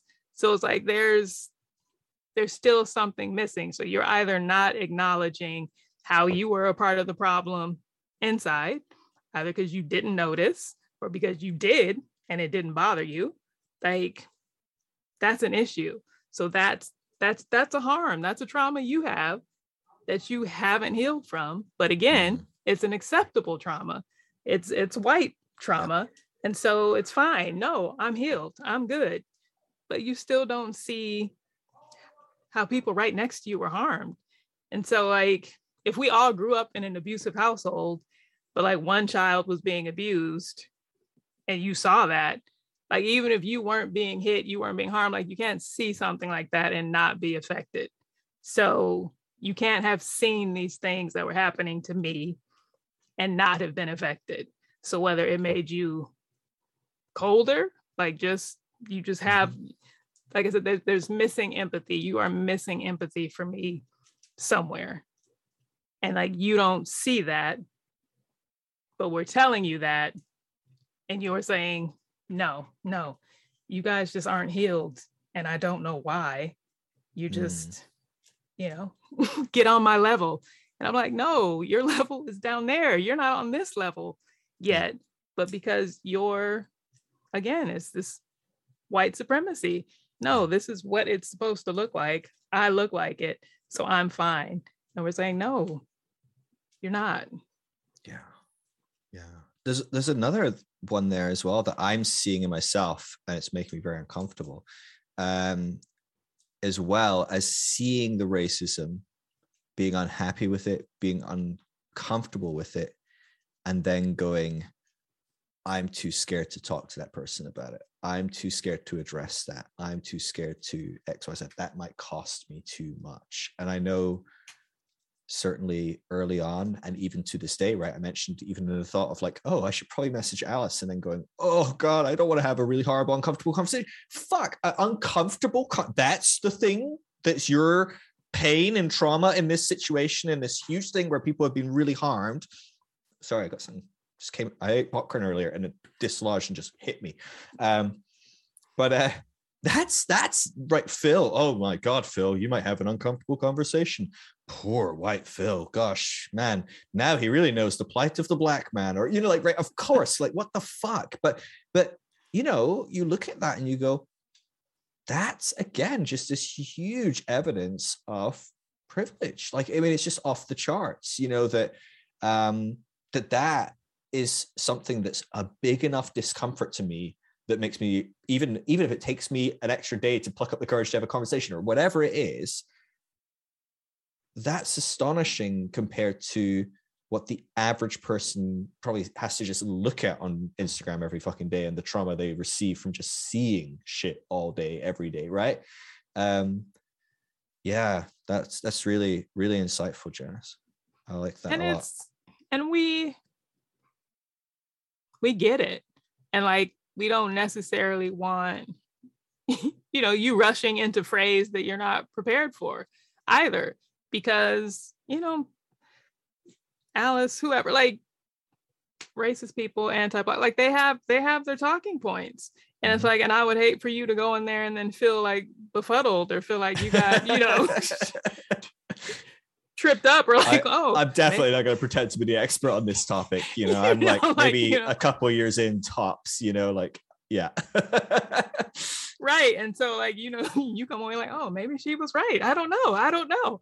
Um, yeah. but it's part of it is just like defaulting to because again, a lot of people didn't recognize, you know, or or saw it or just didn't didn't have a problem with anti-blackness. Mm. I don't mm. think anyone would have read that and thought, "Oh, Alice loves black people. Like this is this is great. This is great for black people." Like I think and most people were like, "Ah, ah, I don't know about this, but I don't know about this." And mm. it doesn't really concern me. But I'm like, if you inserted an identity you cared about in there. Like if she mm. said, you know, what you guys really wanted was was transness, or what you really wanted was gayness, or what you really wanted, you know, was Irish. Just like I don't know, something something that you could relate to. Like if you this somebody you care about, an identity that you know is sometimes downed, and if you replaced it, how would I feel mm. if this was written about, you know, something that affects me, something that affects my my grandma, something that affects you know, you're like oh, yeah, this isn't this isn't nice, this isn't great, um, and then just take the word of the community that is responding to it. Like yeah. you, you can always tell when people are being shitty when they'll pull out their one. No, I have a black friend and they said it was fine, or I have you know whatever and it's like, no, when the critical mass is telling you something, believe right. them, believe women, believe black people. When, a bunch of us are saying this is this is shit. You shouldn't have to, you know, feel like, well, I have to have my five talking points of of whatever. Like this, this seems to be hurting a lot of, of black people. Well, my black friend said, okay, but here are four of my black friends that said something else. So if we're just gonna have a, a black off, like if we're counting, I win. But right. like let's let's just take that away. There's an uproar here because most of them are saying one thing. Right. Um, and even a lot of the white people who are agreeing with them like most people are saying something here so what what's that about like yeah. you know but I think one of the things that fascinates me and, and again this is maybe a dynamic um you can talk to um as as a black woman you, you have an insight that i will never have and you have an insight that maybe most of the people listening to this podcast aren't. I am very aware that the large majority of my audience are going to be white and a big part of why i've basically stopped doing podcasts except for when i can find someone that's black person indigenous person uh, um, someone that's differently able something something that isn't just another white guy um, that's basically the only time i'm doing podcasts now because i want to be trying to change some of the narrative for a lot of white people and what they're hearing and seeing. But it does feel like um, it becomes this self fulfilling prophecy where you talked about, you know, like I'm not following any of these white like deconstruction space, like, you know, women that are conventionally attractive and I don't know what else they labeled themselves as whatever, you know, like but like and, and maybe that's unfair. Maybe maybe it was just um Alice labeled them as I, I don't know. I, I didn't get into the weeds enough. But um, you know, for you, you're like, I don't really care. Don't care. I'm not interested in that white deconstruction space in the same way. Um, not looking to them to inform me, not whatever. And again, the people that are arguing with them and saying, hey, there's some problems here are mostly white women going, mm-hmm. hey, I felt um, you know, unseen in this picture, or and and amazingly as well, sometimes not even from an own personal perspective, but also like, hey, I also think that some people over here, black right. people or differently able, might feel unseen. Um, that's really amazing. But I do wonder if on some level there is this kind of echo chambering. You know, you look at the church, and again, it's very similar, right? You know, evangelical spaces black people aren't flooding to evangelical spaces. And we don't really wonder why right? Let's be honest right? In fact we're kind of in awe that there's any black people in evangelical spaces especially after the last few years and just how clear evangelicalism has been about uh, what it thinks about a lot of things. Um, and so you look at you know in the in the american church at least this is quite different in europe to some degree but in the american church you, you generally have the historically black protestant church and you have the different white mainline, white, you know, evangelical, you know, these kind of um, largely segregated in a sense um, or, or divided groups. Do you see this being the case in the deconstruction space? Do you, do you see that being okay? Do you see that being just more harmful systemic stuff replicating itself? What do you what do you think about this? Because I, I, as a white person, don't even know how to think about that topic. Like I'm like, I don't even know where to begin, but it's something I see. It's something I'm conscious of. I'm like, I feel uncomfortable with the fact that I ask my audience, I think I'm at 15,000 or something now, and I post on my stories and maybe a thousand people see it. And I'm like, hey, who is a person that is black, indigenous, um, you know, person of color, uh, differently able, neurotypical, uh, or, or, atypical, you know, like uh, neurodivergent, like send me some DMs from people you want. And I get like five messages. And I'm like, really? Hmm. Are you fucking kidding me? And like four of them are like Jo Luehmann. And I'm like, Jesus Christ. And I love Jo and I'd have her back on my podcast in a millisecond, but I've had it twice already. So, like, you know, can we mix it up?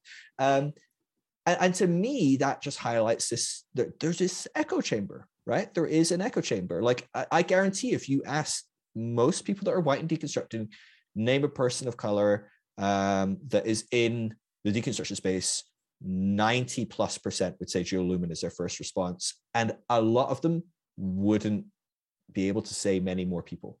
Mm-hmm. Is, is that a problem? I feel like it's a major problem, but I don't know. It, like yeah, how... it is. It is, and it isn't. Um, again, everything everything takes time, right? And people people come out of people deconstruct for different different reasons. Um, so I think initially everybody just kind of lands in the same big pot, and then depending on why you came out is going to direct a lot of who you first kind of attach attach to and like i don't i think i i think it really can't be helped that a lot of the first faces you're going to see are going to be white people and in some ways i think sometimes we might even need that like it's almost like a form of detox mm. like when you've been so used to hearing from white men like the first ex-evangelical podcast i listened to was almost heretical um so two white men and that actually helped me because it was like, oh, here are some of the things that I have thought. And here are some white men kind of like giving me permission in a way, or kind of like, you know, justifying right. some of this. Like sometimes you need this isn't just because you're a black woman. Right. Right. right. And sometimes like you just need something familiar and like this new mm. new thing. So I think that's why I think there will always there will always be space for almost heretical. Like there will always be space, you know, and we're creating these podcasts, we're creating this content that should should be evergreen, right? Like even if mm. I mm-hmm. don't need this, I can't relate to the first episodes of my podcast anymore, but somebody can. Somebody's still there, somebody needs that. And so yeah, I think we just come out and we look for something familiar in this new world. So that's fine. But then we're like, okay, but if you came out, if you came out because because of racism, then you're probably going to hear about Jo Luehmann before somebody who came out because of homosexuality. Right. They might hear of Kevin Garcia first, right? right? And so so then it matters like who's Kevin attached to. So he's oh, okay, I might mm. find Jo Luehmann through that. And so like I said, a big issue with these purity culture folks, right? Like it's not just that you guys haven't decolonized, you don't know anybody who has. And the one person you met, you burned her. And now you're like, now we got these opposing teams. And so like it doesn't speak well for the future of you guys' movement, whatever this is, because right. you don't, you just don't have the channels to direct people. You know, and for the the content creators of color, for us in a in a small way, like sometimes it's kind of nice to kind of be off off to ourselves and to have, you know, our community and i think i think the way this changes where we we kind of stop you know a lot of white content creators and it's great you know like, oh no we want to bring along we want to bring along black people we want to bring along you know people of color. Awesome. But then you also have to start thinking no how can i go to where they are?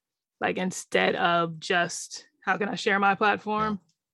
How can how can i be the minority? Like, how can I go into some of these rooms where I'm not the one in charge, where I don't understand everything that's happening, where my expertise is not, you know, being sought, where I am just here and I'm yeah. just learning and I'm just listening in. Um, so I think it's it's not it doesn't it's not always an issue, but it can become an issue. Like yeah. I think I think it's fine for there to be little niche groups. And honestly, like, you know, like Alice, I don't want you over here right now. Like you're not safe. You need to be right. wherever you are. You've and hopefully, yeah, at some point, somebody there will introduce you to someone who can take you a step further. Like you are not you you met Jo Luehmann and you guys can't speak at this point, right? Like you guys, you're you're not there yet. But surely there's a path for Alice. There there are baby steps somewhere. Mm. When she, if she ever chooses, you know, or decides, hey, maybe I should rethink some of this stuff. So not everybody, not everybody, like, again, like I said, not everybody comes out caring about decolonization. They don't have the language for it. They don't have the desire. They're just trying to figure out their purity culture shit, and that's fine. Figure it out. But then when you see an uproar like this, either it'll affect you or it won't. And if it mm. doesn't, you're not there yet. That's fine. But if it does, you know, if it affects my neighbor, I don't get to tell them, no, you're wrong. You're making this into something that doesn't matter. Because that's what we heard in the church, right? Like, no, this isn't, this is your pet issue. God, it doesn't matter to God. It doesn't matter. you know, and now we're doing the same thing. No, this is your pet issue. It doesn't matter. Well, no, it doesn't matter to you. And that's fine, but it matters to me. So I've got to move on. Yeah. And I've got to, oh, I got to follow Jo Luehmann. Oh, and then here's this plethora of people that she's following and who she talks to. And not all of them are going to be for me. I'm not ready for all of them, but maybe this one. Oh, yeah. God is not given. She jokes around a lot. She's she's fun. She's funny. I don't like what she says all the time, but it makes me laugh so I can I can deal with that. But like if you want some real some real book knowledge, some real hard stuff, that's not necessarily me, but maybe you'll find that person through me. And so, yeah, yeah I think it's all, I'm okay with people kind of being segregated if there is, if there's an out or if there's an yeah. end to, to something else. And so when these echo chambers are just very much echo chambers, which seems to be happening, you know, like I said, you guys had this, this one woman of color that everybody knows and you actively chose to burn her publicly and for whatever reason you thought it was going to go well for you like you you seriously underestimated and devalued you know her right. and her platform and you seriously don't know Jo, right i mean like yeah. jesus nobody that knows Jo would even like i just i can't even imagine like yeah Right. Jo is the smartest, most badass person I've ever met in my life. Because I'm she like, has to be. I would never go, you know what I'm gonna pick a fight with, or you know I'm gonna try to discredit, or right? I'm like, are you fucking insane? Just again showing, oh, you didn't really sit down and get to know this person. You didn't, didn't, really right. And not to mention if you sit down and get to know this person, you're like, oh, I have to sit and think, right? The last thing you're thinking is fighting, you're like, I have to go home and mull over this for like years. like I got so much shit to deal with. right. Yeah. But it's like you're not yeah, you're not you're not, you're not playing this game well. Like I just don't I do, I don't understand it from any standpoint. Because even if this is just this is just bad capitalism, I'm like at some yeah. point you just gotta suck it up, and the customer is always right. Like okay, okay, enough of you have said something. I got to find a way to back out of this now. But it's like mm-hmm. you are going wrong and strong. And I mean, I guess I respect it to a to a degree, but what are you doing? Yeah. There's there's a weird dynamic with deconstruction. So I talk about this in my research that with deconstruction, our tendency is to talk about what we agree with uh, and what we believe. And we go, so what does that person believe? Oh, they believe Jesus died and rose again. They're a Christian. They believe that, I don't know, Satan is Lord. They're a Satanist. They believe, you know, whatever. They don't believe in God. They're an atheist. You know, like we, we look at these kind of points. And one of the fascinating components of defining people that deconstruct is that there wasn't clear they believe there was markers for how they believe how they have believed. There was markers of how their beliefs have changed. There's like momentum there.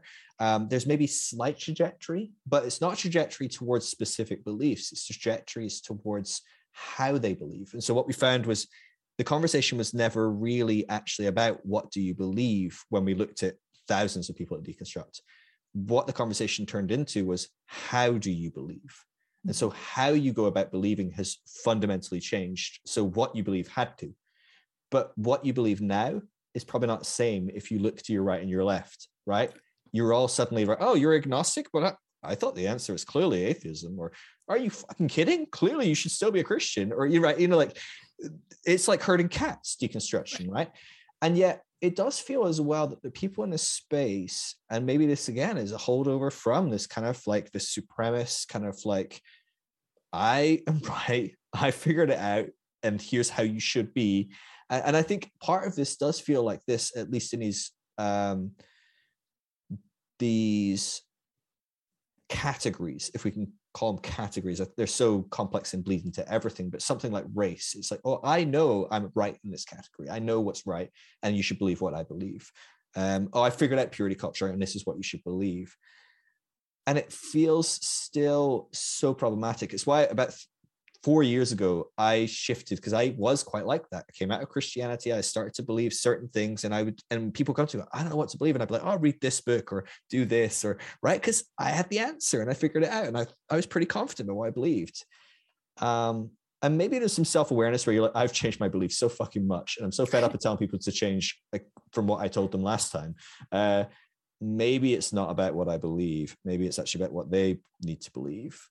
Um, but it feels like there's very few people. I talk about this all the fucking time. I feel like every third post of mine is like, hey, guys, it's not about what I believe. It's not about what that's why I don't post about what I believe. And I, I actively don't say what I believe anywhere. I do podcasts and I say I will not talk about what I believe today because I think it's in some ways ethically irresponsible for someone in my position that's helping someone day in day out again because they look to me maybe and go, oh, what do you believe? I'll just believe that. And it's like, mm-hmm. well, that's just abusive. Um, but that's not really what the dynamic is for the vast majority of people in this deconstruction space. They are going, here's how to answer that question. Here's what to believe. Here's the right book to read. And all the books are written by white people, of course. Um, but um, yeah, I, I think it's quite an interesting dynamic this very black and white clear cut cookie cuttered this is what deconstruction is this is where even the term reconstruction it reeks of colonization to me. Yeah. Um, and I hate it so much, and I scream about how much I hate Reconstruction for those reasons. Maybe not in expressly those words all the time. And people get really pissy about it, right? Because half the people in this space are teaching people how to reconstruct. But I'm like, what the fuck do you mean? What the fuck is reconstruction? I mean, I, I get it if you're using a really loosey goosey, like try and find some stability in your life and get okay with not knowing, or you know, maybe.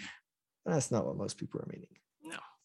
And I guess is this something you've observed? Do you have thoughts on like this dynamic and do you see it changing? Do you see people shifting away from this? Do you see it? I don't know. Are we just doomed? I feel like are we just doomed to consistently repeat the problem that we've come from? Kind of i guess but i guess just different a different iteration every time like it just looks looks a little different. But i mean it's just so it's just so difficult to come out of again so many of us have come out of like lifelong indoctrination and to kind of let go of everything and also let go of all the methods. I guess it's almost impossible. So it's like yeah you can change I can let go of all my beliefs, but I have to hold on to something. So I can let go of all my beliefs by holding on to somebody who believes strongly something new and, mm. you know, holding on to that. Um, so it really, we're so used to to leaders and to platforms. It kind of has to be on on these new leaders, you know, on us, like it or not, purposeful or not, if you become a leader in the space, then it kind of has to be on us to continue to throw it back and and again be honest with our struggles, be honest about either what we believe or or be vague about it. Yeah, like again, because I don't want to tell you. It doesn't matter what I believe. Just take me, take me for what you see. Either you like my content or you don't. It shouldn't matter mm. what I think about God today because it could be different right. tomorrow, right? And I'm not I'm not your leader. I'm not infallible. I don't have all the answers. I am going to get this wrong sometimes. I I made a mistake and I need to say that to you and it should be fine because I'm not above you. I'm not your leader. Like you might have made me that for a minute and that's okay because I understand where we all came from but as often as possible, I need to give this back to you however I can. And so we're putting a lot of responsibility on people who are coming out and getting these platforms to do it well, like to learn how to do it well fast. Yeah. Um some of us are and some of us aren't and that's I don't think there's any way around that. Like there's no we don't know how to do this. And so we're yeah. we're figuring it out.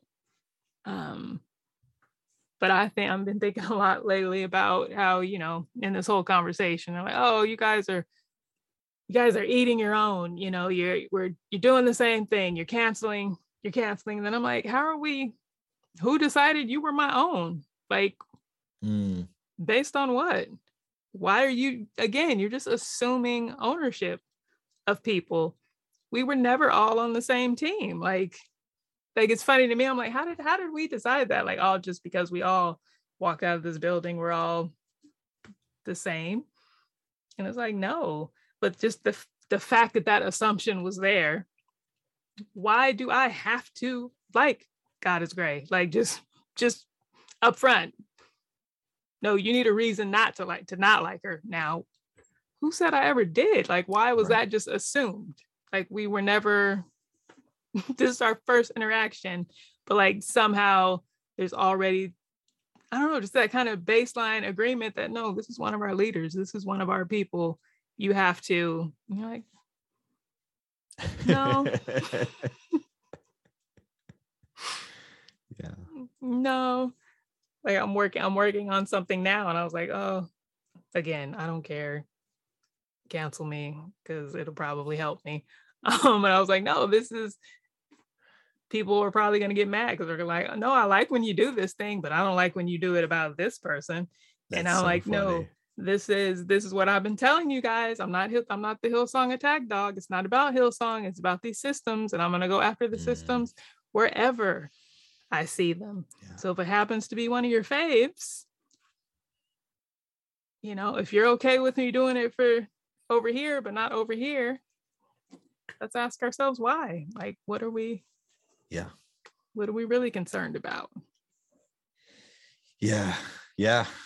That's i mean yeah that's that's i think that's sometimes what we need as well though right? We don't really care when you take down someone we don't really i i like you probably in fact no probably not like you. I probably followed almost everyone in that picture. I, I, don't know who was in the picture explicitly all the list of people but mostly because this is my work and I have to mm-hmm. see what people post every now and again, whatever. But I haven't been following people. I'm looking at my posts for about six months. I, I, I open Instagram posts, check the DMs, and I immediately close after I've replied. I just, it's not good for my mental health to sit on here and consume. It just, it just doesn't do me good.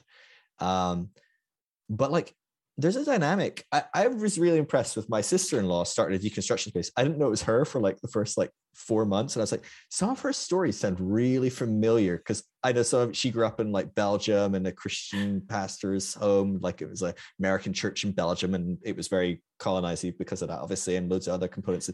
Um, but she did something really impressive. Like I think a month ago, I got a text from her and she says, I'm going to shut my page down. She's like, How do you think I should do it? And I was like, I was literally just thinking last week, you've grown so big that like I was wondering if you were going to start like making this a thing. Like, were you going to like open up a Patreon, maybe try and shift away from your work and do it right? Because that's what every white girl does, um, right? Um, and I, I kind of didn't think she would make it her full time thing or whatever.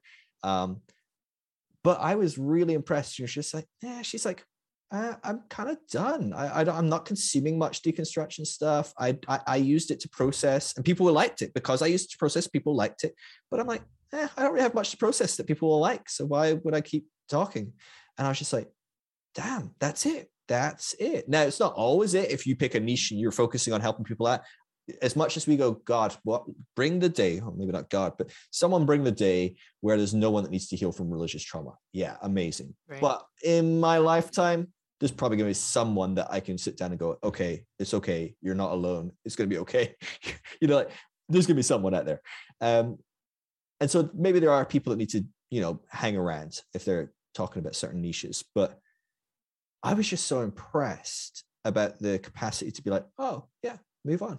Yeah. Or, hey, eh, I like that stuff for a while. I'm going to unfollow it now. It's just not important to me anymore. That seems like a really healthy thing. When, when we're talking about deconstruction as something that's a trajectory in a direction, you're moving in a direction. Not everyone moves in the same direction. Some people are static, they're not moving. Some people are moving, but their conversation piece and their what they're doing is pretty static, right? Um, I remember I had someone on uh, my podcast that helps people try to remember her name, Nicole what? Uh, Nicole, oh God.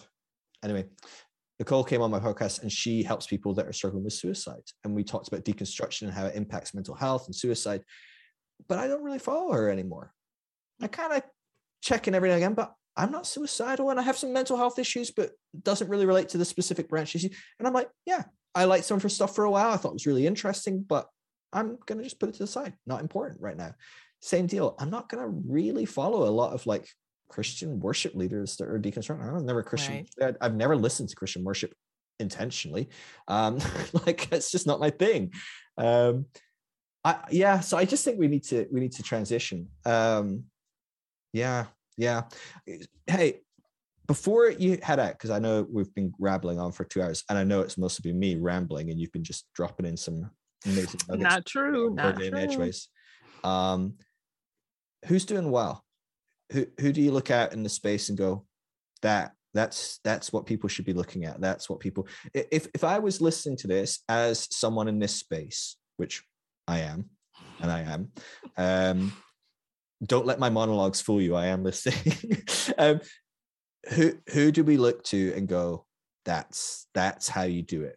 Whether it's you know black indigenous person of color whether it's white person you know like for different reasons whatever it is who are you looking at in the space and going yes these are the people that are getting it that are doing it um I mean, I can just I can just tell you just the people I enjoy, and it's not you know they're just they're just doing themselves. Um, uh, a little upstart. You may have heard of uh, Jo Luehmann. I don't, you know, she's uh heard some rumblings. Jo Luehmann, you mentioned Hey There Benji. Um, unashamedly Ashley, Rebecca in writing. Um, who do who do I love? And them boys, the Dirty Rotten Church kids, uh, Kevin Garcia,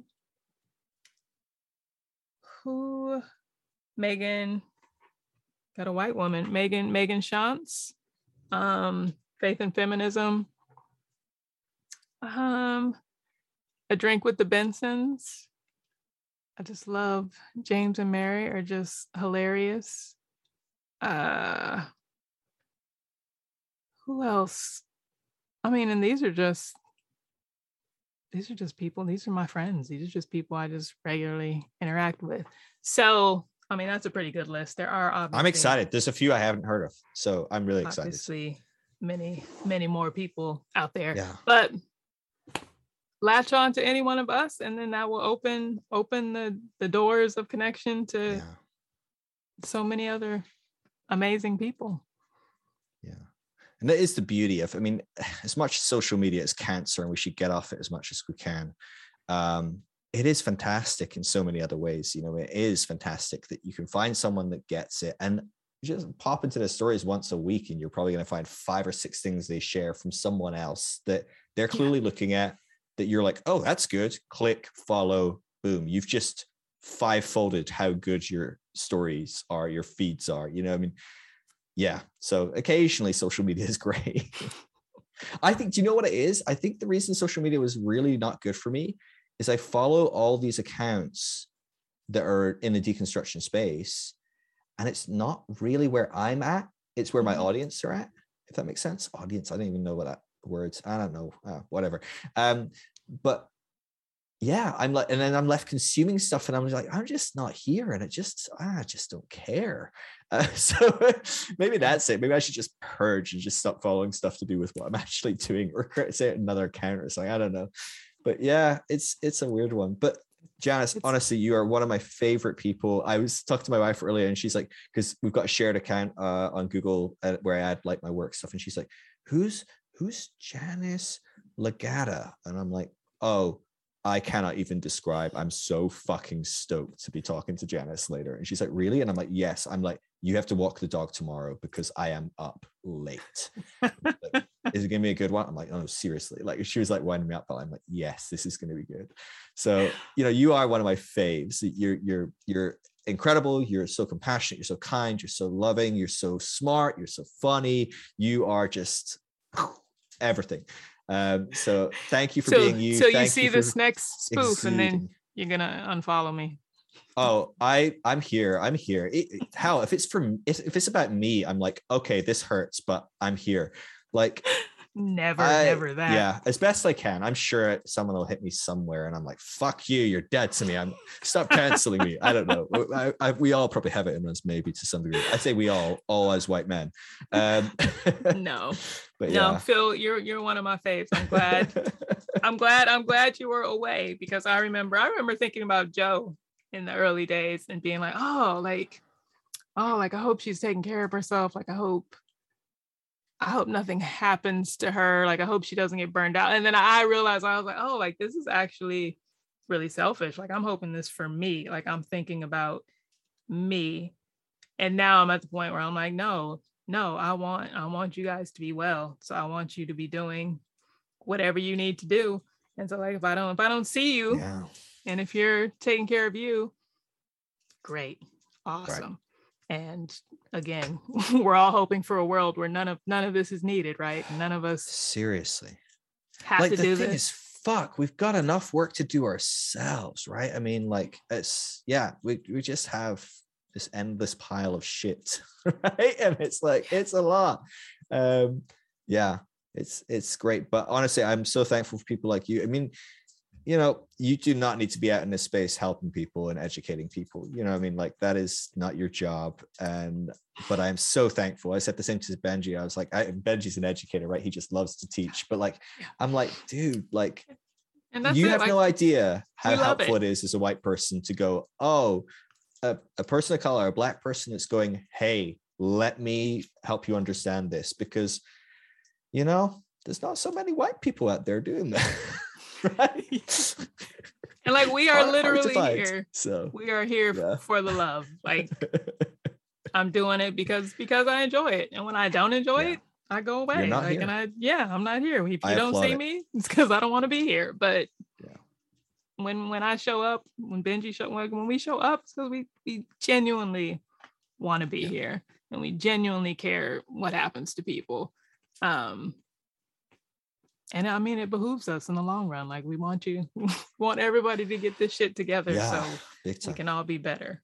But yeah and i gotta say as well you know like eh, you know that everyone going oh look it's all these black people canceling me all these people of color are coming out of the woodwork to cancel me right and they're not even their audience or but the, the simple fact is i gotta say the most compassionate kind patient people that i've had on this journey have been people from the black community from you know people that are people of color indigenous people who have gone hey phil when you use that phrase that's not really helpful um, because of this and i'm like oh shit i'm really sorry like let me work on that or even at times going oh really? I, I don't think it is and they're like no no slow down listen it is and this is why like honestly like the amount of compassion and grace and I don't know, grace is almost a triggering word now, but like I, I just am in awe of what it looks like to have faced so much shit again and again and again, and to look and see a person that's largely a complete stranger who looks like every other person that's oppressed you for how many fucking decades and go, I'm gonna gonna give this guy some slack. Like I'm constantly amazed because you know what? I don't give people slack like that. Nine times I think my wife slack like that sometimes, right? I'm like, I like it's it is amazing um just how much uh I, I've experienced that of of everyone I've come across that that's been black indigenous. I mean, maybe not everyone. I'm sure someone's you know gone out of time for this shit. Like maybe lots of people I just don't come across them. Um, but yeah, I, I've just I, I've got to say, like I'm just so in awe. Like like I said, I'm just so thankful for people like yourself and Benji that when you have the space, you're out there going, hey, I'm going to take some time and really work at helping people. Um, it makes a big difference for me, and I know a lot of people will listen to this. They're going to go, yeah, and for us, like a lot of people listen to this, love your stuff. Everyone else has to go follow you now, um, and then they'll stop following you if you're not posting deconstruction and um, sign up for sign up for Janice's Patreon and then forget your passwords. That's my advice for today. Please. I love it. I love it. Uh, well, thanks for having. Uh, thanks for having me. Thanks for thanks for coming. anytime, on. Phil. Anytime. You can come on this show anytime you want. no, it's been wonderful. Um, have a good evening. Yeah. You too. All right. Get get Peace. some work done because I know you're not going to bed. So. Uh, I'm gonna I'm gonna maybe let unwind for about an hour and then go to bed. I'm, amped, right? That adrenaline. All right. All right Thank love you, Phil. Love you. See ya. All right, that was Janice. I really, like I said at the beginning, I really encourage you check out her stuff on Instagram. God has not given. Honestly, it's fantastic stuff. She's so funny. She's so insightful, so smart. Check out that um, article that we mentioned during the podcast. Um, uh, you don't need reminded that this was a podcast, but during this conversation, um, we mentioned the article. The link to that is in the show notes, um, and so I, I, would encourage you to read it. It's, it's it is in depth. It's a bit, uh, you know, it's going to take more than two minutes to read, but it, it is well worth a read um, and to sit with and to think over. Um, yeah, I encourage you to do that. I encourage you to follow um, uh, Janice. It's God Has Not Given on Instagram. I encourage you to check out her podcast, read more stuff on her blog. She's got some great stuff on there um, yeah, shoot her a message, let her know that you love this episode. Um, as I mentioned at the beginning, check out the deconstructionnetwork.com if you haven't checked that out already. There's over 5,000 people all over the world um, looking to connect with other people in their area, um, you know, to just have some companionship and, and, camaraderie as they go through this painful, hard process of deconstruction. It can be so lonely and isolating for so many people. Um, and yet, often it doesn't need to be lonely. There are so many other people nearby that are also feeling this painful process and would love to have someone to, to journey it with them. And so, check it out, thedeconstructionnetwork.com. And again, finally, as I mentioned at the beginning, if you want to support what I'm doing and help me keep doing this for free, um, you can give as little as five bucks a month, um, and that really helps move the needle. It helps me pay the bills. Um, you can do that at patreon.com slash Phil Drysdale. Um, you get access to a, a, private online community. It's a really great space. We talk all the time about all sorts of different things. Um, and you also get a monthly Zoom call with me and, and the other people in that space. It's usually, you know, eight, ten of us on a Zoom call just chatting. And uh, it's not everyone's thing, especially post pandemic. People are not excited about Zoom, but it, it really is a great, great time. And so um, it would be great to have you on there if you want to. Um, but as always, there's never any obligation to give. I'm always here. Every resource I put out will always be free. Um, so yeah, please don't feel any obligation. Uh, and I know enough of you just even hearing someone talk about um, something like that can be really triggering. And so I'm, I'm sorry about that. I have to pay the bills, so I got to mention it occasionally. But um, yeah, it is the way of the world, right? We got to pay pay the bills. All right, that's enough for me. Um, I'll see you in a couple of weeks. I, I, feel like the two week schedule is kind of coming together. Um, I feel like I'm on top of it. I've got a bunch of podcasts all lined up for you. Um, so hopefully I can keep on top of this regular two week schedule um, a bit better. And so I'll see you in a couple of weeks for another great episode. But until then, um, I'm always on Instagram. If you need to message, you need to talk, I'm at Phil Drysdale. Shoot me a message anytime. Um, otherwise, I love you all. I'll see you in a couple of weeks. Peace.